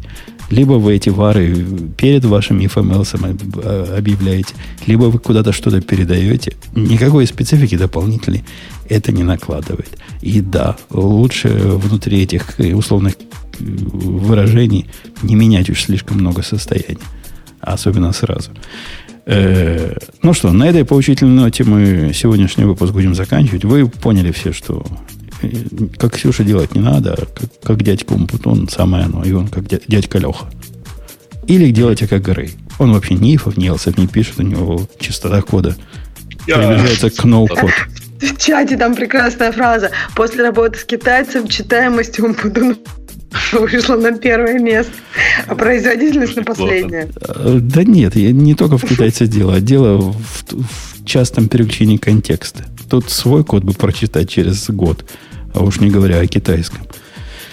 Э, ну что, на Подожди, это... а вот если один да. еще из вариантов, которые в чате предлагают, у меня тоже такой был вариант. Вот если там ты пишешь, все заворачиваешь функции, там if что-то функция 1, if что-то функция 2. Это мне, конечно, тоже не факт, что нравится, но это иногда позволяет документировать код названием вот этих локальных функций. То есть вот это, например, чем будет хуже, ну, чем... Тут, тут вообще это не, не про то, где, а где тут else вообще? Причем здесь, как это относится Я, к дискуссии? Ну как, ну, я не знаю, вот у тебя есть параметры, говоришь, if вот эту функцию выполнить, else другую функцию выполнить. Ну, вот пример, который привел слушатель, он какой-то да. бессмысленный. То есть вот. у него функции, которые меняют, видимо, глобальное состояние. Правильно? Причем э, в, в if ветке функ 1 меняет одно глобальное состояние, функ 2 меняет, а оно ничего не делает просто. Если, ну, например, я не знаю... Ну, это, э, если она ничего не возвращает, она меняет глобальное состояние. Другого не бывает. А, ты имеешь в виду, что они ничего не возвращают? Так, э, в... ну, да, да. это такой выморочный пример, который в таком выморочном, особенно достаточном виде, может и смотреться кое-как, э, даже читаемо условно, но на практике так же не бывает. Ну, Почему какой смысл нет? этого я не делать? Знаю. Почему ты считаешь, что как бы иногда функция, ну, это да. Ну, пишут куда-нибудь, например. То есть это, конечно, да. тоже глобальное состояние. Написал я или не написал, но теоретически это, это вполне себе валидный результат. Например, логируем. Логирует то, логирует все. Ну да. А когда у тебя происходит в разных бранчах изменение глобального состояния, это еще хуже, чем возврат не, локального про... состояния из одного бранча. против изменения глобального состояния. Это вообще плохо. Ну, то есть, мне кажется, даже, такого должно быть минимальное, оно должно быть явное, максимально явное. Окей, okay, окей. Okay. Тут мы с тобой согласимся. Согласимся. О, кто-то переписал только что кусок кода без else действительно стал лучше. Вы слушайте меня, слушайте. Так, так и будет. И в следующем подкасте мы вам расскажем еще, каких конструкций надо избегать. Леша, ты приготовь какую-нибудь речь. Какие ну, еще например, вредные слова? Да. Ну, тут пишут, писать нужно как думаешь. Если думаешь else, то нужно писать else. Вот это, мне кажется, очень опасная идея, потому что, а если другой по-другому думает? То есть, мне кажется, писать нужно как читаемый, но это тоже вопрос, конечно, сложный, но нужно искать, а не просто думать, вот я так думаю, и поэтому все так должны думать. Иди угадай, как кто читает. А что со свечами? Леша, что со свечами? Зло или не зло? Я бы сказал ну, доб- добро. Если, подожди, если ты сравнил там, э, Ксюша, подожди, может, ты сравнила с эти элсы с э, оружием, типа пистолетов, то вот эти свечи это просто вот полуавтоматические винтовки тогда должны быть. конечно же. А ты когда-нибудь видел хоть какой-нибудь в жизни свич, внутри которого есть if или в другой свич? Вот, Видел, конечно. Вот это есть, полная есть, жизнь. Мне кажется, они не должны быть вложенными. Я бы просто руки за такое отрывала. Вот честно, мне кажется, Switch, мне кажется, хорошо, только вот когда, ну, то есть, я не знаю, а, однострочный. Вот, вот просто. Не, вот. С, особенно в языках, в которых нет внутренней поддержки какой-то другой генерализации. Это я смотрю на тебя, Гу. Там Switch часто приходится использовать в тех местах, где э, за тебя бы компилятор поработал в более продвинутых типовых системах. Но в Go прямо свеч очень частая конструкция. И ничего в этом плохого нет, и он не, не ухудшает читаемость. На, так плохо не ухудшает, скажем, как Else, с моей точки зрения.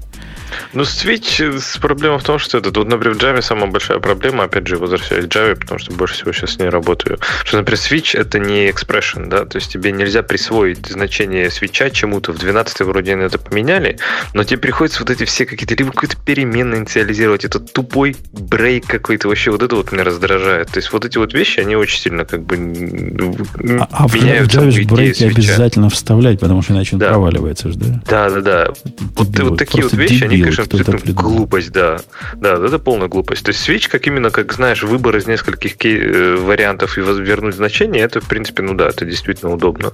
Но вот когда нет вот этой обвязки в виде экспрессиона, и у тебя требования в виде там вот этих брейков, и неочевидно поведение, что туда провалится по ним, вот, конечно, в таких случаях этот свеч, он к, сви- к, свечу, к свечу у меня основная ну, антипретензия по сравнению с else ифами, то, что он на практике всегда не меняет меняет глубины. Он всегда одноуровневый.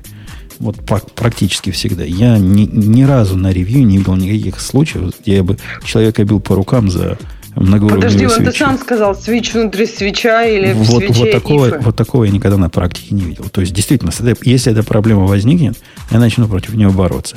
Однако э, ифы внутри ифов, и внутри элсов, и внутри другие ифы, а потом else if где-то в середине, это просто каждый день.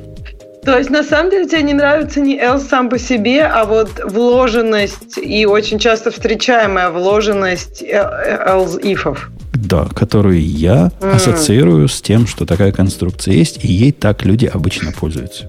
Нет, э, тут я согласна. Вложенность э, сильно затрудняет читаемость. Пишите, как удобно, говорит Серега. Читающий пусть э, э результаты мини-тестов читает. Но тоже интересный подход.